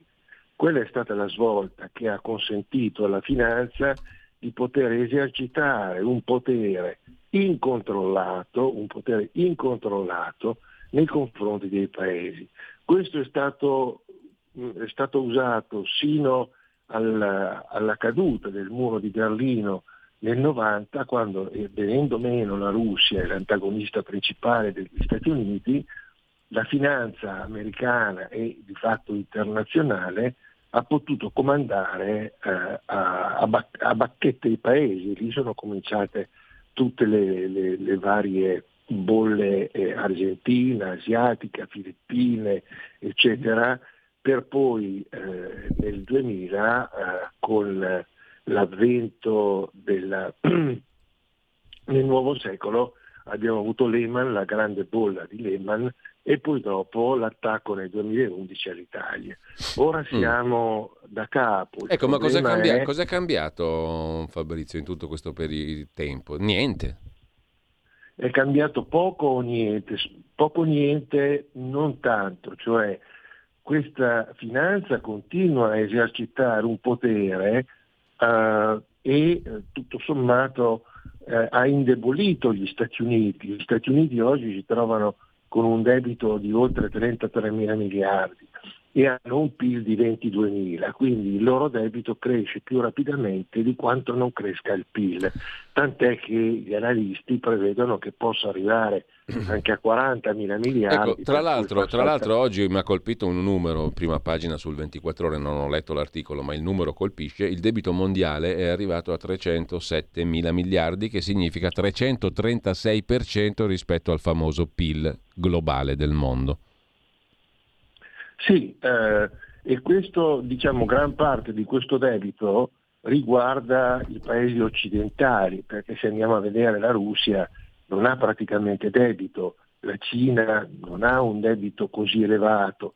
E qui facciamo il discorso dei BRICS, cioè stanno nascendo una ecco, forza. Sì, sì, poi, ci arri- poi, ci arriviamo perché è molto interessante, però prima voglio, una, voglio, farti un'altra domanda, perché tu hai scritto un articolo su debito pubblico, no? la genesi, gli attori esterni ed interni, sì. i mancati controlli, una politica assente. Siccome proprio di debito continua a parlare in questi giorni anche il ministro dell'economia Giorgetti, no? Abbiamo il vincolo del debito, abbiamo i tassi di interesse più alti che ci consentono di, cioè che ci hanno portato via 15 miliardi, quello che è. Insomma, siamo condizionati, possiamo fare quasi niente perché abbiamo il debito.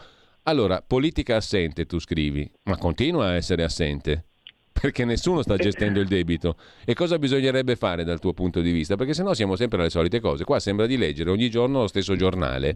Stamattina leggere i giornali di oggi è come leggere i giornali del 2011, del 2001, siamo sempre là.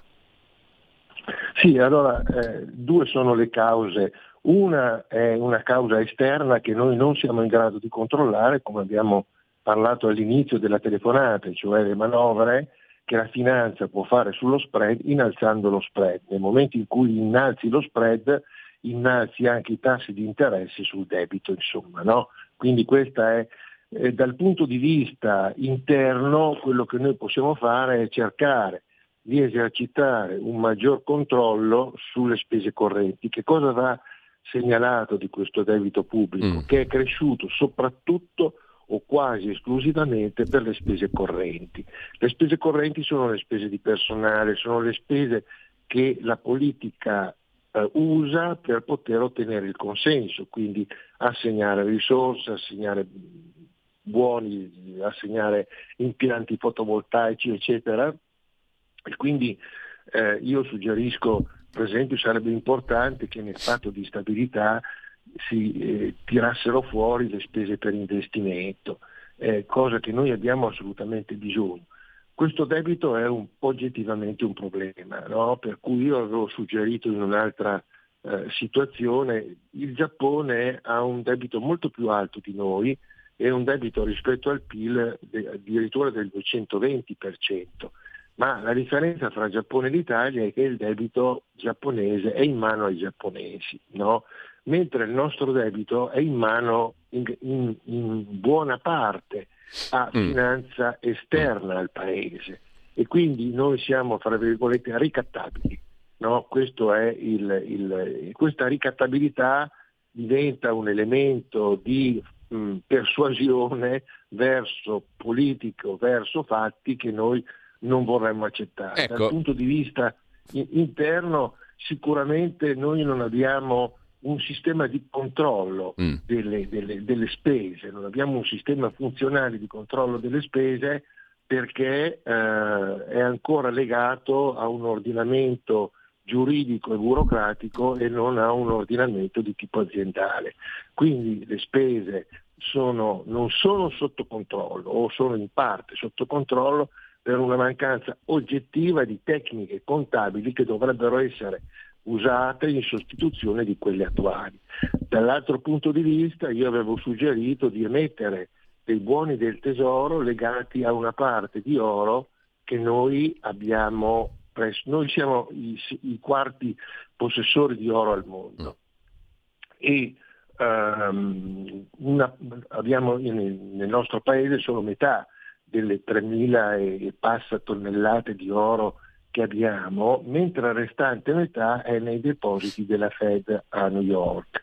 Quindi l'idea era se noi emettessimo dei buoni del tesoro in parte legati all'oro depositato presso la Fed, noi potremmo dare ai risparmiatori un segno di solidità del debito emesso, perché una parte di quel debito è rimborsabile in oro e questo probabilmente consentirebbe di dare una maggiore eh, solidità al debito complessivo nel suo insieme. È evidente che questo è un grosso problema e va combattuto, ma noi al momento non abbiamo tantissime leve, se non quella di porre sotto stretto controllo la spesa e pensare mm. a idee innovative come quella di emettere delle, ecco, tu, tu mi, stai, mi stavi di... tu ci stavi dicendo prima che è come se noi avessimo un'automobile ma senza le ruote, no? non abbiamo lo strumento per controllare la spesa, cioè ci manca proprio la logica base. Eh, quindi stiamo discutendo di cose che sono così campate per aria nel migliore dei casi, no? stiamo facendo filosofia, certo. non, non, economia. Allora, questo è, è, sconfortante, è tragico da un certo punto di vista, però voglio riportarti a un'altra considerazione sul debito eh, che ha fatto il ministro dell'economia. Senza il rialzo dei tassi avremmo 15 miliardi in più. E qui entra in gioco anche Christine Lagarde e la Banca Centrale Europea, alla quale tu hai dedicato almeno un paio di articoli recentemente, no? parlando di politica monetaria autistica e degli errori culturali di Christine Lagarde. Allora, per quale diavolo di motivo si alzano i tassi di interesse in una situazione come quella attuale di gran parte dei paesi europei, nei quali non c'è certamente il rischio di un'inflazione da economia galoppante, ma al contrario c'è il rischio di inflazione dovuta ai prezzi dell'energia, ai prezzi delle materie prime che sono il motore, la base dell'economia. No? Noi non siamo di fronte a un'economia certo. che corre troppo perché c'è troppa ricchezza e quindi bisogna alzare i tassi di interesse. Siamo di fronte a un'economia che non è per niente in buone condizioni di salute e il rialzo dell'inflazione è dovuto esclusivamente al costo, cioè a costi, certo. non a certo. consumi. Quindi che, che tipo di logica è quella di alzare i tassi in questo contesto economico? Allora, eh, per esempio il Giappone li ha passati, no?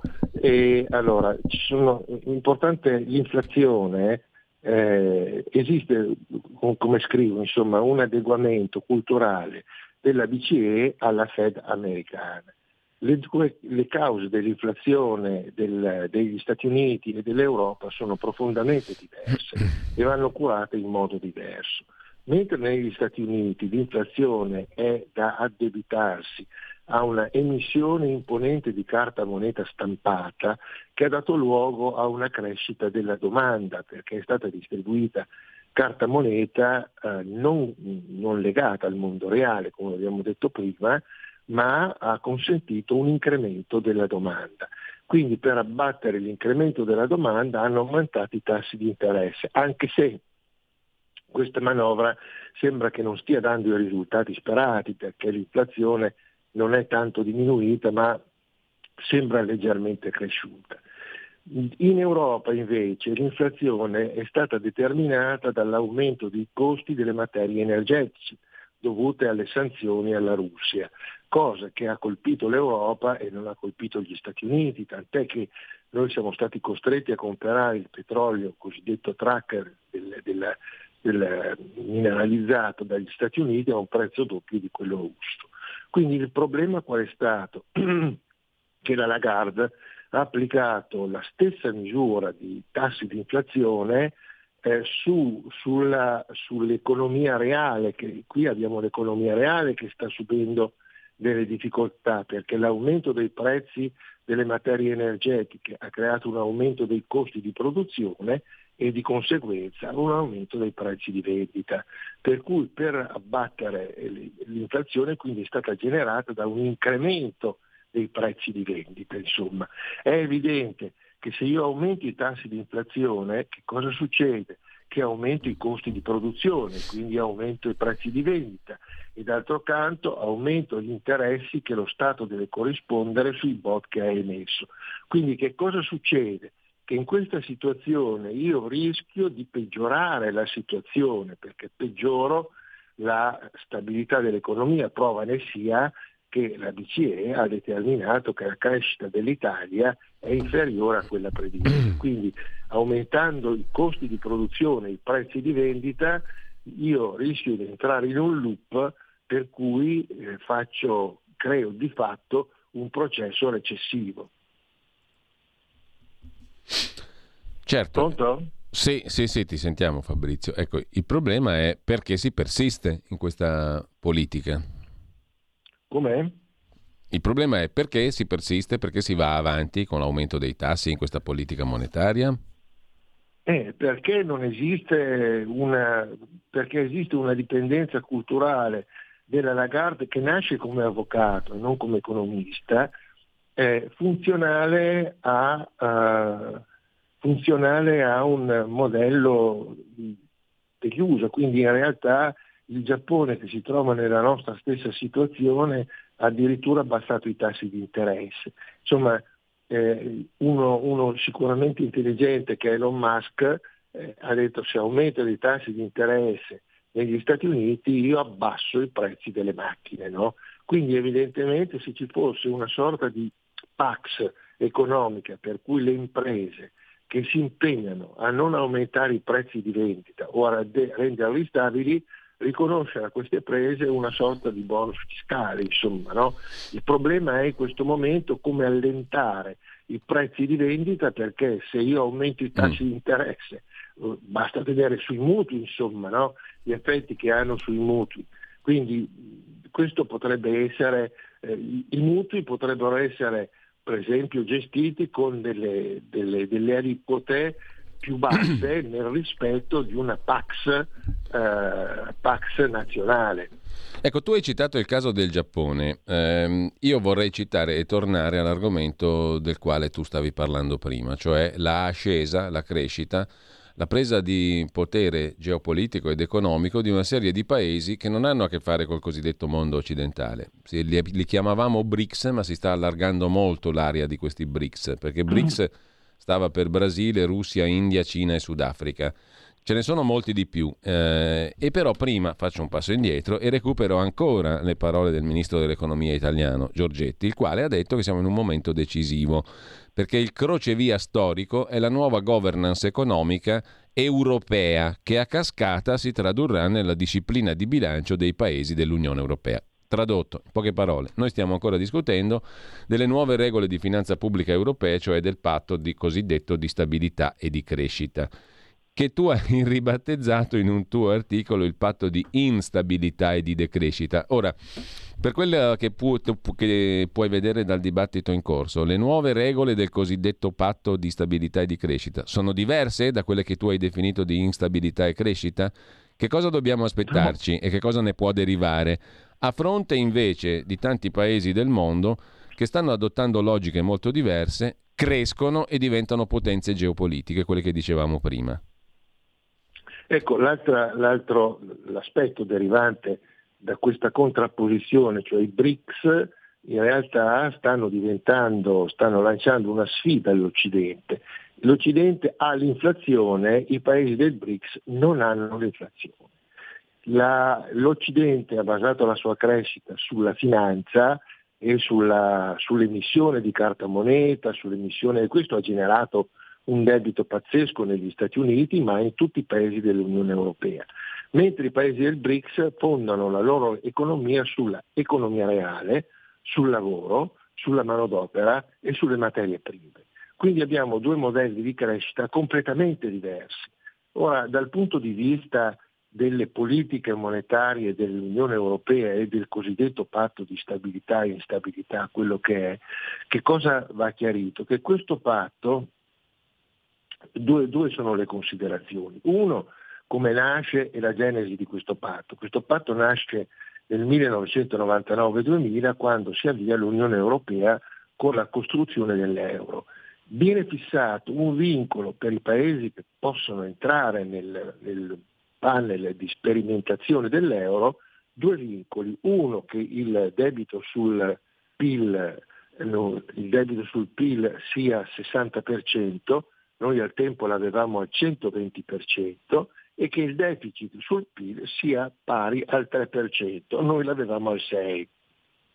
Per poter entrare a far parte dell'Unione Europea noi abbiamo fatto degli artifici contabili, e cioè Ciampi, non potendo operare sul, sul debito sul PIL, che già allora era al 120%, ha fatto, pens- ha fatto ha fatto imposto sostanzialmente che il calcolo del deficit fosse fatto solo sulle entrate e le uscite di cassa, per cui lui da giugno bloccò tutte le uscite di cassa nell'Italia, nella quale si trovò alla fine anno con un deficit sul PIL del 3% e poté entrare cosiddetto nel panel di sperimentazione dell'euro il patto di stabilità è sempre rimasto ancorato a questi due vincoli e se era inadatto eh, 30, 20, 23 anni fa, a maggior ragione è inadatto adesso perché allora noi avevamo un debito del 120% sul PIL, ma poi che cosa è successo?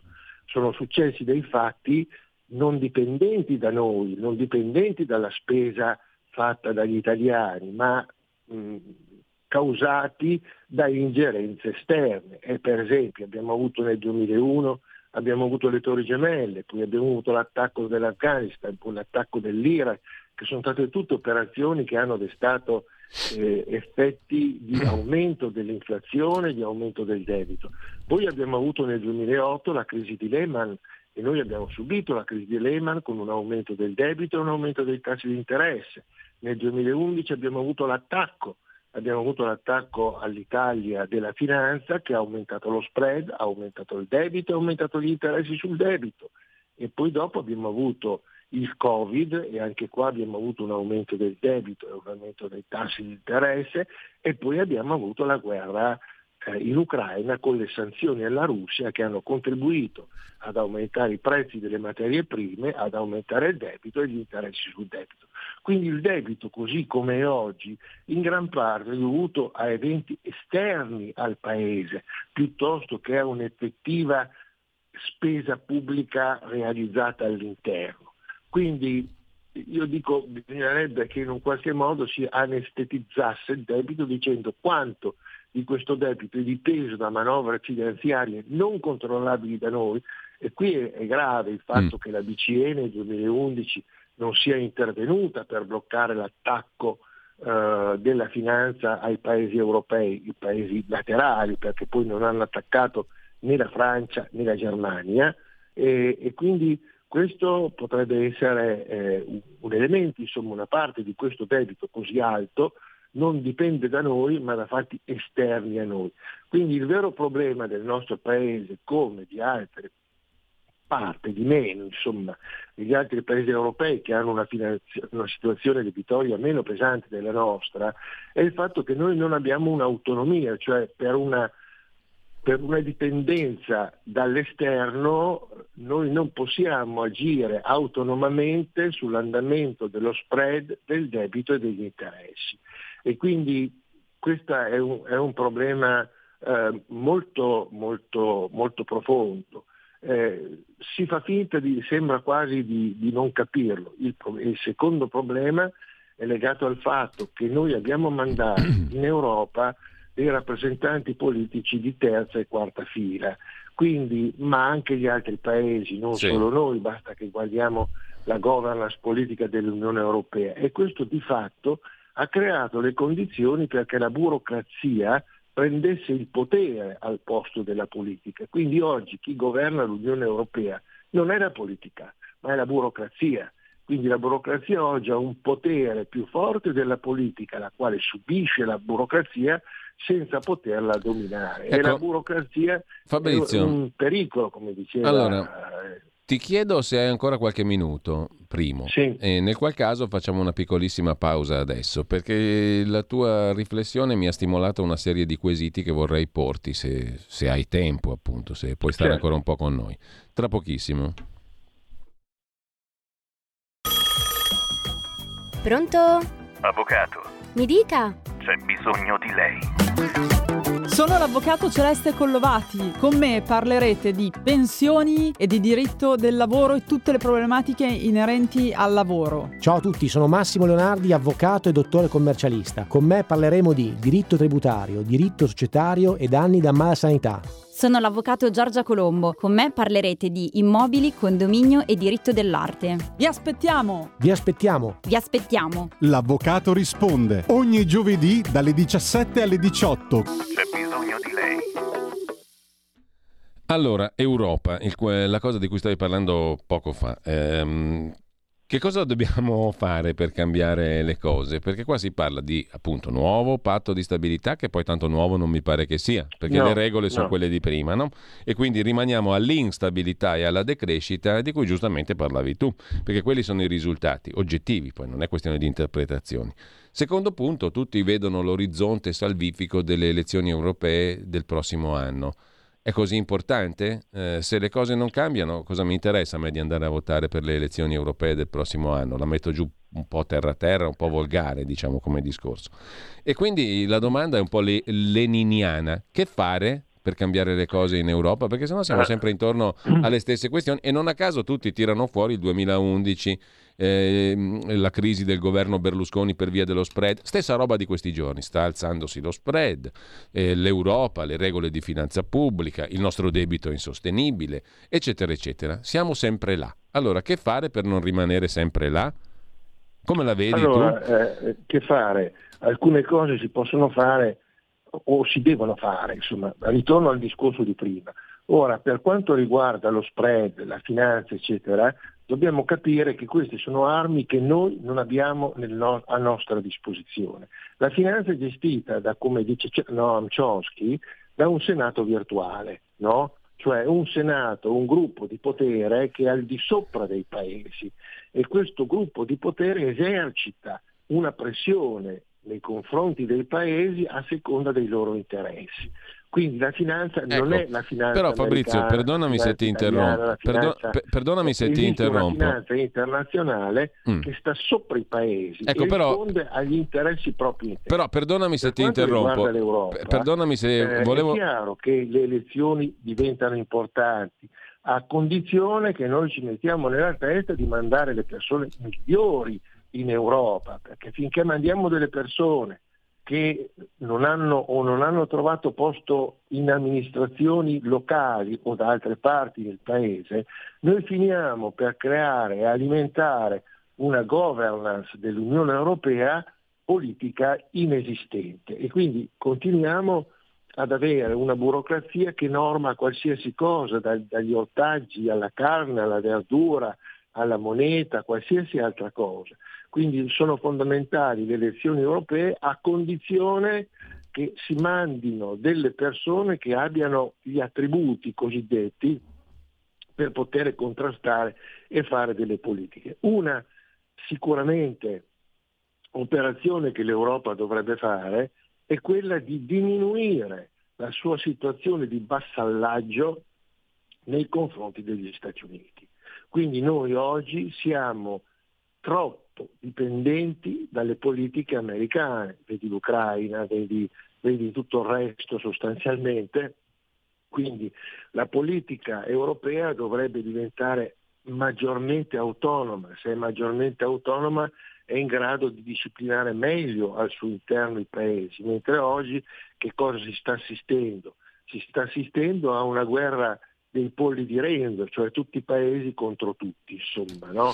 E alla faccia del sovranismo non esiste nessun paese che non sia sovranista e sembra che vengano alla galla, galla questi accordi fra la Francia e la Germania per poter esercitare un dominio, fra virgolette, politico sul resto dell'Europa.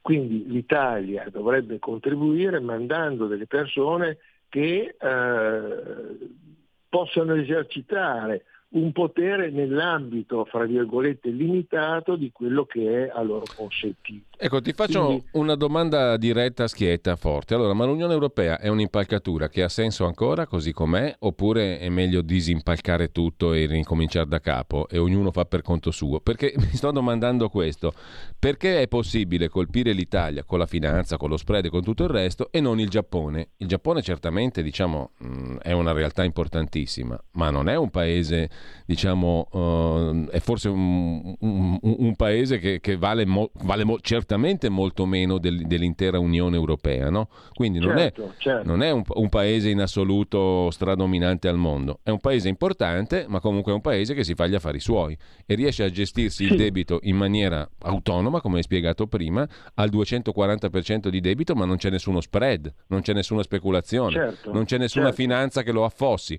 Allora, il nostro essere sottoposti a spread, finanza, speculazione? È solo perché siamo dentro la cornice rigida dell'Unione Europea o no?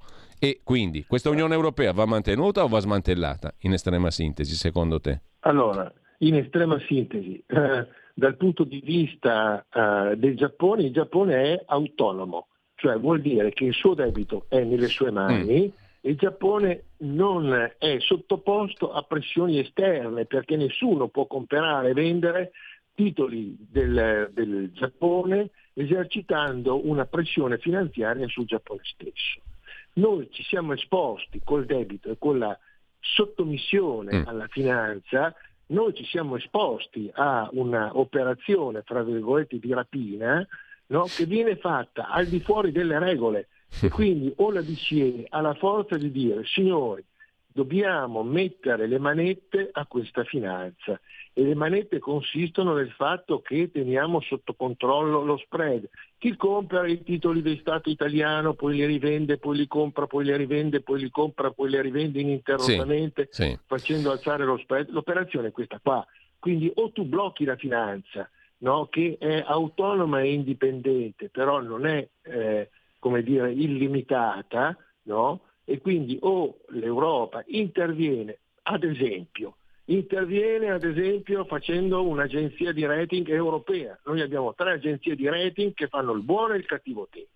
Queste tre agenzie di rating sono tutte e tre americane, parte dei loro azionisti sono della finanza e quindi esercitano un potere eh, incontrollato, incontrollato. Prova ne sia, ricordo alla gente, che quando scoppiò Lehman il giorno prima un editoriale del Washington Post, che è un giornale importante, in prima pagina scriveva che non sarebbe successo nulla rispetto a Lehman perché aveva la tripla A. Il giorno dopo fallì Lehman.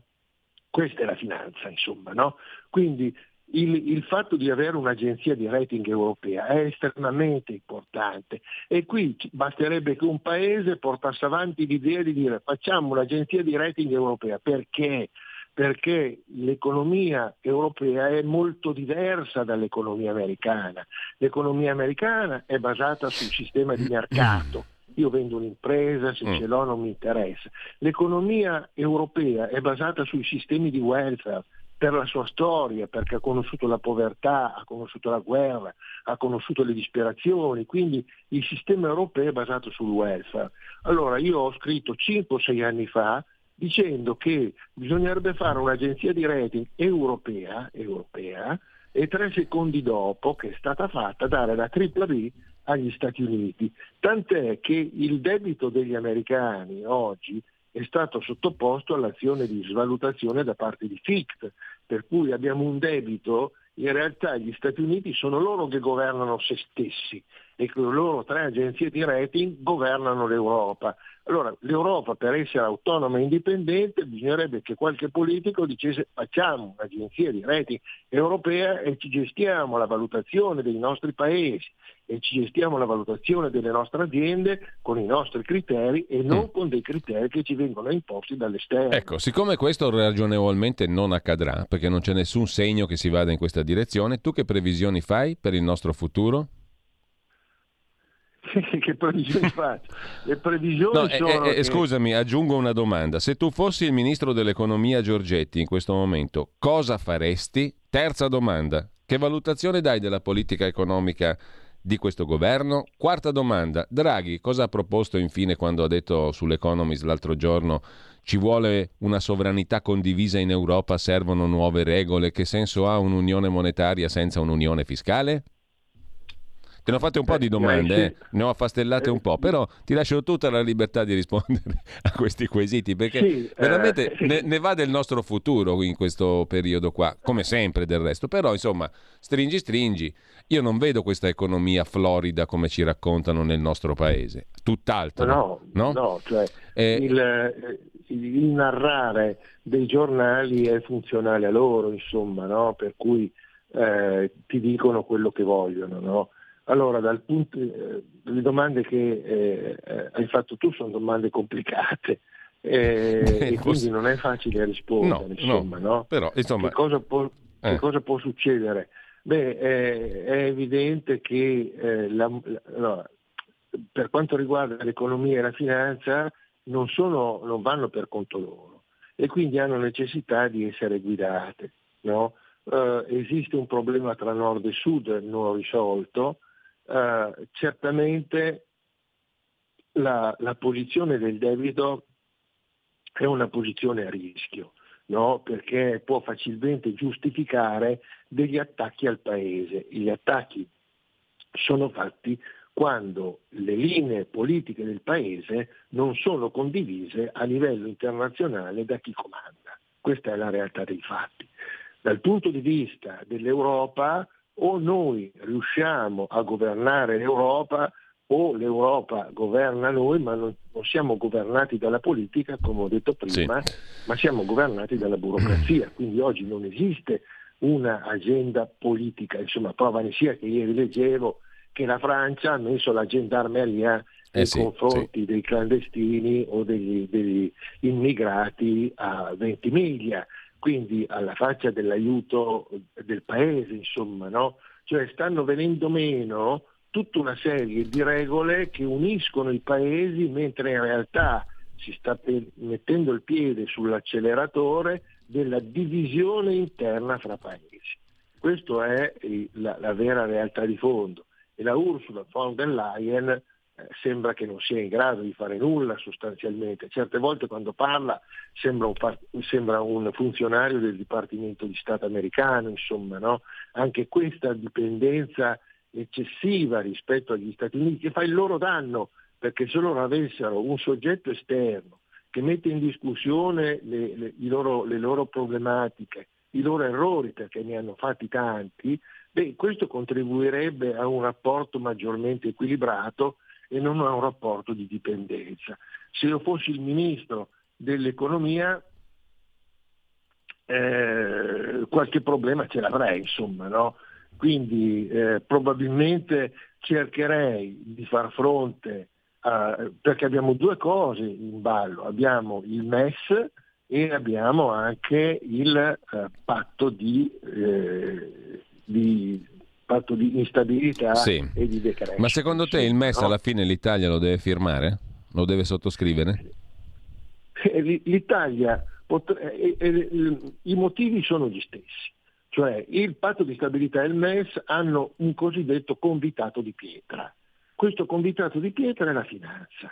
Tu puoi firmare tutti gli accordi che vuoi, ma se tu non blocchi la finanza, questi ti attaccano quando vogliono. Quindi se firmi il MES e poi la spread ti attacca, poi, cioè il problema vero è che noi abbiamo un nemico, fra virgolette, invisibile, che è una finanza guidata da interessi esterni al nostro paese. O noi mettiamo la museruola a questa finanza o saremo continuamente messi con le spalle al muro. Questa è la realtà dei fatti. O prendiamo coscienza di questo fatto che noi non abbiamo un potere mh, eh, antagonista a questa finanza oppure noi siamo continuamente costretti a stare con le spalle al muro. Però scusami, eh, scusami Facciamo Fabrizio, alcune cose. ma que- L'agenzia di rating europea, che problema c'è a fare? Ma questa, roba qua, questa roba qua non se la pone nessuno, perché lo stesso ministro dell'economia che ho più volte citato, Giorgetti, dice io temo più i mercati che non l'Unione Europea. Quindi i mercati è come se fossero intoccabili. Da loro dipende il giudizio finale. Allora non ne usciamo più. Non ne usciamo più. così. No, non ne usciamo più tenuto conto che i mercati, attenzione, i mercati finanziari operano in funzione di loro regole che sono- non sono quelle reali, cioè in realtà se noi andiamo a vedere quando sale lo spread o quando scende lo spread nei vari paesi, ci rendiamo conto che le manovre di innalzamento o di decremento dello spread dipendono sempre da interessi che sono politici esterni al paese. Quindi la finanza, così come oggi, come ho detto prima, la rivoluzione finanziaria nasce nel 71, quando tu stacchi la stampa della carta moneta dell'oro, evidentemente crei un mondo di stampa di carta moneta che tu puoi fare all'infinito, tant'è che i BRICS che stanno operando per dedollarizzare il mondo per ridurre il dollaro, che cosa stanno pensando di fare? Stanno pensando di reintrodurre un sistema di carta moneta legata all'oro. Se tu facessi questa operazione, eh, noi potremmo dire noi facciamo, mettiamo, come dicevo prima, una serie di bot del paese legati a una parte di quell'oro che abbiamo a Wall Street. Va bene? Allora noi diamo fiducia ai mercati perché tu metti non della carta stampata sul debito, ma metti un debito con, una, con un elemento di solidità che è l'oro che tu hai presso la Fed, quindi puoi emettere quello e questo probabilmente faciliterebbe anche un giudizio positivo da parte delle agenzie di reti. Quindi il vero problema, ha ragione Giorgetti, io temo i mercati, ma i mercati non ragionano in base all'economia reale, i mercati ragionano in base ai loro interessi. O tu, Europa, sei in grado di mettere la museruola a questi Mm. mercati, sei in grado di mettere la museruola alla finanza, fai un'agenzia di rating europea. Che problemi ci sono? Non c'è nessun problema a fare una cosa di questo genere, ma però tu cominci a crearti un, un- un organismo di valutazione legato a te e non legato a interessi esterni. Fabrizio, un'ultima considerazione e in questo caso sfrutto anche il curriculum che parzialmente ho letto prima, il tuo curriculum. no? Tu hai lavorato anche, l'abbiamo ricordato qualche volta nel corso della nostra conversazione, anche al Comune di Milano. no? Sei stato presidente del Collegio dei Revisori del Comune di Milano, ti sei occupato di amministrazioni locali, ti sei occupato del tema del cosiddetto federalismo e delle autonomie. no? E, e allora ti chiedo, in questo contesto, quello di cui abbiamo parlato finora e che ci hai illustrato così precisamente, che senso ha parlare di autonomia e di federalismo? Tanto più che mi sembra il capitolo risorse, fisco, economia non venga neanche toccato più di tanto da queste discussioni attualmente in corso. Che idea ti sei fatto tu, da conoscitore dell'argomento, di questo Allora, il dibattito attuale sull'autonomia? di federalismo, Mm. ma eh, di fatto non è mai stato attuato nel senso vero del termine. no? Ora, questo paese, eh, i politici dovrebbero, eh, eh, eh, lasciamo stare il, discorso di, di Lega, ma eh, è un discorso di realtà. Un paese, la Lombardia, non può essere governata con gli stessi criteri con cui governi la Sicilia. Il Piemonte non può essere governato con gli stessi criteri con cui governi la Puglia. no? Quindi esiste un, il nostro paese, è un paese federale per nascita, perché nasce innanzitutto con territori disomogenei fra di loro e con storie politiche e di governo dei, dei territori profondamente diverse, perché essere governati dai Borboni o essere governati dagli Aosta è una cosa diversa, o essere governati come la Lombardia dagli austriaci è diverso che essere governati dai Borboni o dallo Stato Pontificio. Insomma, no? Quindi si sono create delle culture e delle realtà che hanno un grande valore. Ora basti pensare che fra i primi dieci eh, regioni a più alto lavoro manifatturiero ce ne sono quattro italiane, il Piemonte, la Lombardia, il Veneto, l'Emilia e sotto questo punto di vista stanno crescendo sia le Marche che l'Umbria dove c'è il, l'imprenditore Brunello Cucinelli. Insomma, no? Quindi il federalismo è sì. un elemento determinante perché i bisogni della Sicilia non sono gli stessi bisogni del Veneto. Quindi bisogna che ogni regione abbia una sua indipendenza nel definire quali sono i bisogni prioritari rispetto agli altri e destinare le risorse vincolate, controllate al soddisfacimento dei bisogni primari del Veneto che non sono certamente quelli della Sicilia, insomma. No? Quindi un vero federalismo sarebbe di aiuto, ma non un federalismo in cui alla fine è sempre pantalone che paga, insomma, no? in cui vengono date delle risorse e queste risorse devono essere commisurate ai bisogni, ma poi finiscono lì, perché se alla fine uno sfonda, poi c'è sempre il patto il, all'interno del paese, il debito mm. viene sempre ripianato dallo Stato centrale, non ne usciamo mai più, insomma. No? Qui io penso che andare verso un federalismo che dia senso al fatto che una regione è diversa dall'altra, insomma, no? eh, questo sarebbe sicuramente di aiuto. E, e questo è un, un, discorso che io faccio da, da, da, anni, insomma avevo scritto il patto di lucidità nel 2008 sul tema del federalismo e, e su questo io ho sempre creduto, insomma il paese nasce federale perché le storie di costituzione delle regioni che lo compongono sono storie profondamente diverse e quindi i modelli culturali, la meteorologia, il clima, eh, il lavoro, l'artigianato, si, si, formano in modi completamente diversi, insomma, no? Quindi sicuramente un'attenzione al federalismo andrebbe fatta. Uh, stiamo passando una fase difficile e questo credo che sia importante che la gente eh, ne prenda atto, no? perché sembra sempre che non si voglia vedere per paura i problemi, ma i problemi se non si affrontano diventano più grossi di quello che sono. Un fatto è indiscutibile, che noi siamo arrivati alla fine di un periodo storico, no? e cioè eh, noi siamo arrivati alla fine di un modello di sviluppo economico, sociale, eccetera, che sta dimostrando il suo fallimento. Ora, noi più ci occupiamo della politica, più la politica peggiora. Più ci occupiamo della finanza, più la finanza peggiora, più ci occupiamo della scuola, più la scuola peggiora, più ci occupiamo della sanità, più la sanità peggiora.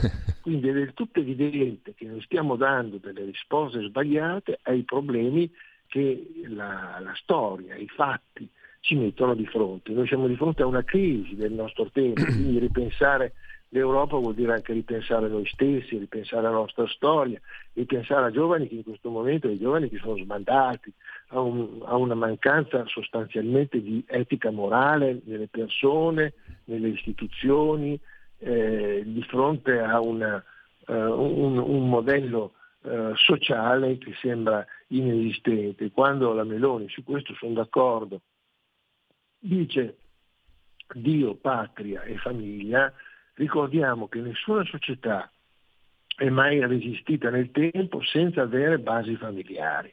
Quindi o noi ripartiamo dalla famiglia, ripartiamo dal rapporto di ricostruzione, siamo usciti dalla guerra e la guerra non era una situazione molto migliore di quella in cui siamo adesso, insomma, no? Quindi bisogna avere anche una fiducia nelle proprie forze, nella propria coscienza e eh, puntare sui giovani, non, la, non abbandonarli a così come, come, si sta succedendo adesso, insomma, con la scuola dove addirittura i professori vengono condannati se, se, trattano, eh, se danno dei voti sbagliati ai giovani, insomma, no? questo credo che sia importante. Allora, grazie a Fabrizio Pezzani, um, ti ringrazio per questa nostra anche lunga conversazione, ma avremo modo di risentirci perché è un crinale abbastanza importante quello che stiamo attraversando adesso, mi sembra. Eh. Assolutamente eh? sì. Allora, io ringrazio Fabrizio Pezzani, eh, ci diamo appuntamento per un'altra conversazione, buona giornata. Uh, eh, anche a te, a Giulio, con tanta amicizia e con tanto affetto e speranza eh, che io lascio a tutti perché la SPES è la cosiddetta ultima dea, insomma. No? A Grazie, presto. buona giornata a tutti. A presto. Ciao.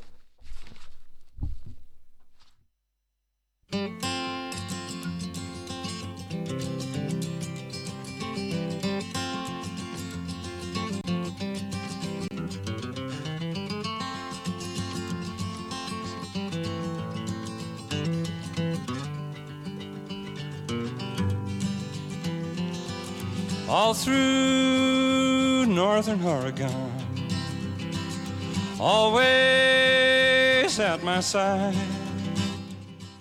Allora, torniamo velocemente a qualche articolo trascurato dalla rassegna stampa di oggi. La loggia Ungheria, ve la ricordate? Quella di Piero Amara, l'avvocato vicino a Leni, eccetera, eccetera, quella losca storia? Non era la nuova P2, ma un sistema di potere, una robetta, insomma. Anche Piantedosi è finito nella rete Amara Verdini.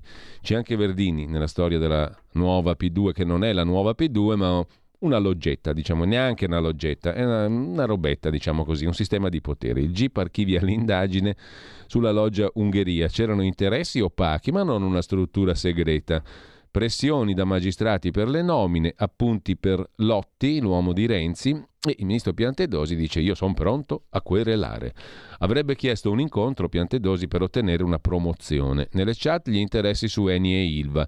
Interferenze anche sulle istituzioni, dice il giudice, ma niente loggia, non una loggia massonica coperta, quindi vietata dalla legge Anselmi, ma un reticolo di rapporti opachi di potere tra politici, magistrati, gran commì, nella Roma del patto del Nazareno, cioè Verdini-Renzi.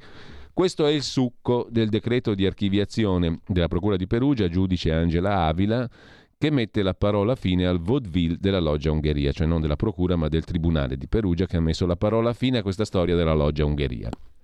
La loggia, scrive Giuseppe Salvaggiulo oggi sulla stampa, pagina 13, la loggia, per come fu rappresentata dall'ineffabile avvocato Piero Amara, non esiste. Né lui né i suoi sodali siciliani hanno mai fornito la lista degli affiliati, limitandosi a descrivere questa roba come formata da 16 pagine di affiliati, con la cartina Magiara, l'Ungheria, nell'intestazione una sfilza di nomi in fila per tre, seguiti da fumettistici soprannomi Escobar, Nano, Zorro, Babbaleo, Lepre, Uccello, Camaleonte. Viene in mente la storia di Igor Marini, ve lo ricordate, no? che per alludere a Fassino parlava di cicogna e via dicendo. Comunque, prima hanno promesso la consegna Igor Marini Telecom Serbia. Comunque hanno promesso prima la consegna della lista, poi hanno indicato altri detentori, ma le perquisizioni non hanno trovato nulla. Infine hanno raccontato che la preziosa cartuccella sarebbe custodita a Dubai da tal Patrick, agente segreto iraniano. Troppo poco, anzi nulla, per un'associazione segreta. Manca una ricostruzione della struttura organizzativa, dice la giudice. E i magistrati evidentemente non l'hanno trovata. Manca la sede delle riunioni. Basilica di San Giovanni in Laterano o omonima piazza. E quanto ai riti, dal saluto con l'indice premuto tre volte sul polso alla domanda sei mai stato in Ungheria come codice di riconoscimento, nessuna conferma. Ma soprattutto, e qui sta la parte più paradossale della vicenda, sono i riscontri a specifici episodi narrati da Amara a smentire la foto di Nuova P2, perché, dice la giudice, i dimostranti singoli rapporti di colleganza sono incompatibili con un'azione organizzata, pianificata da parte di un gruppo di persone segretamente associate per interferire sulle istituzioni. Amara però a Roma era tutt'altro che un signor nessuno. Dice non dice, afferma e nega, spara e ridimensiona, resta enigmatico, inaffidabile, a giorni sarà processato a Milano. Mm, roba così, insomma. E, intanto abbiamo forse il tempo per eh, il ehm, nostro direttore di Italia Oggi, Pierluigi Magnaschi, per eh, la rubrica, per la rubrica mh, eh, di diritto rovescio e poi gli scorretti con Carlo Cambi che torna in onda in diretta.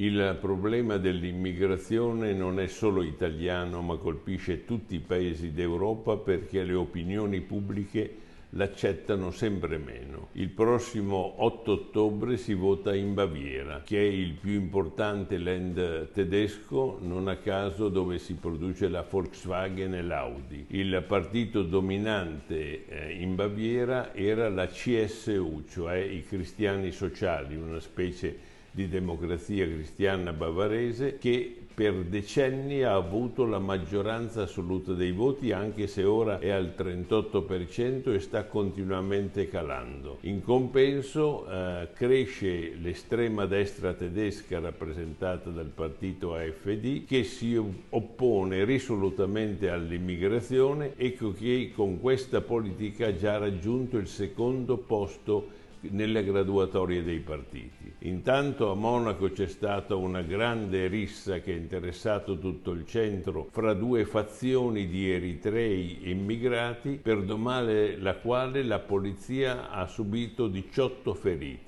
È chiaro quindi che è difficile parlare di nuovi immigrati in Germania e allora, eh, anche se questo è comprensibile perché, se la Germania rifiuta gli immigrati arrivati in Italia, una parte di essi, lei assieme agli altri paesi europei non si danno da fare per impedire che gli immigrati sbarchino in Italia? Un interrogativo molto importante alla quale però tutti gli altri paesi europei oggi si sottraggono.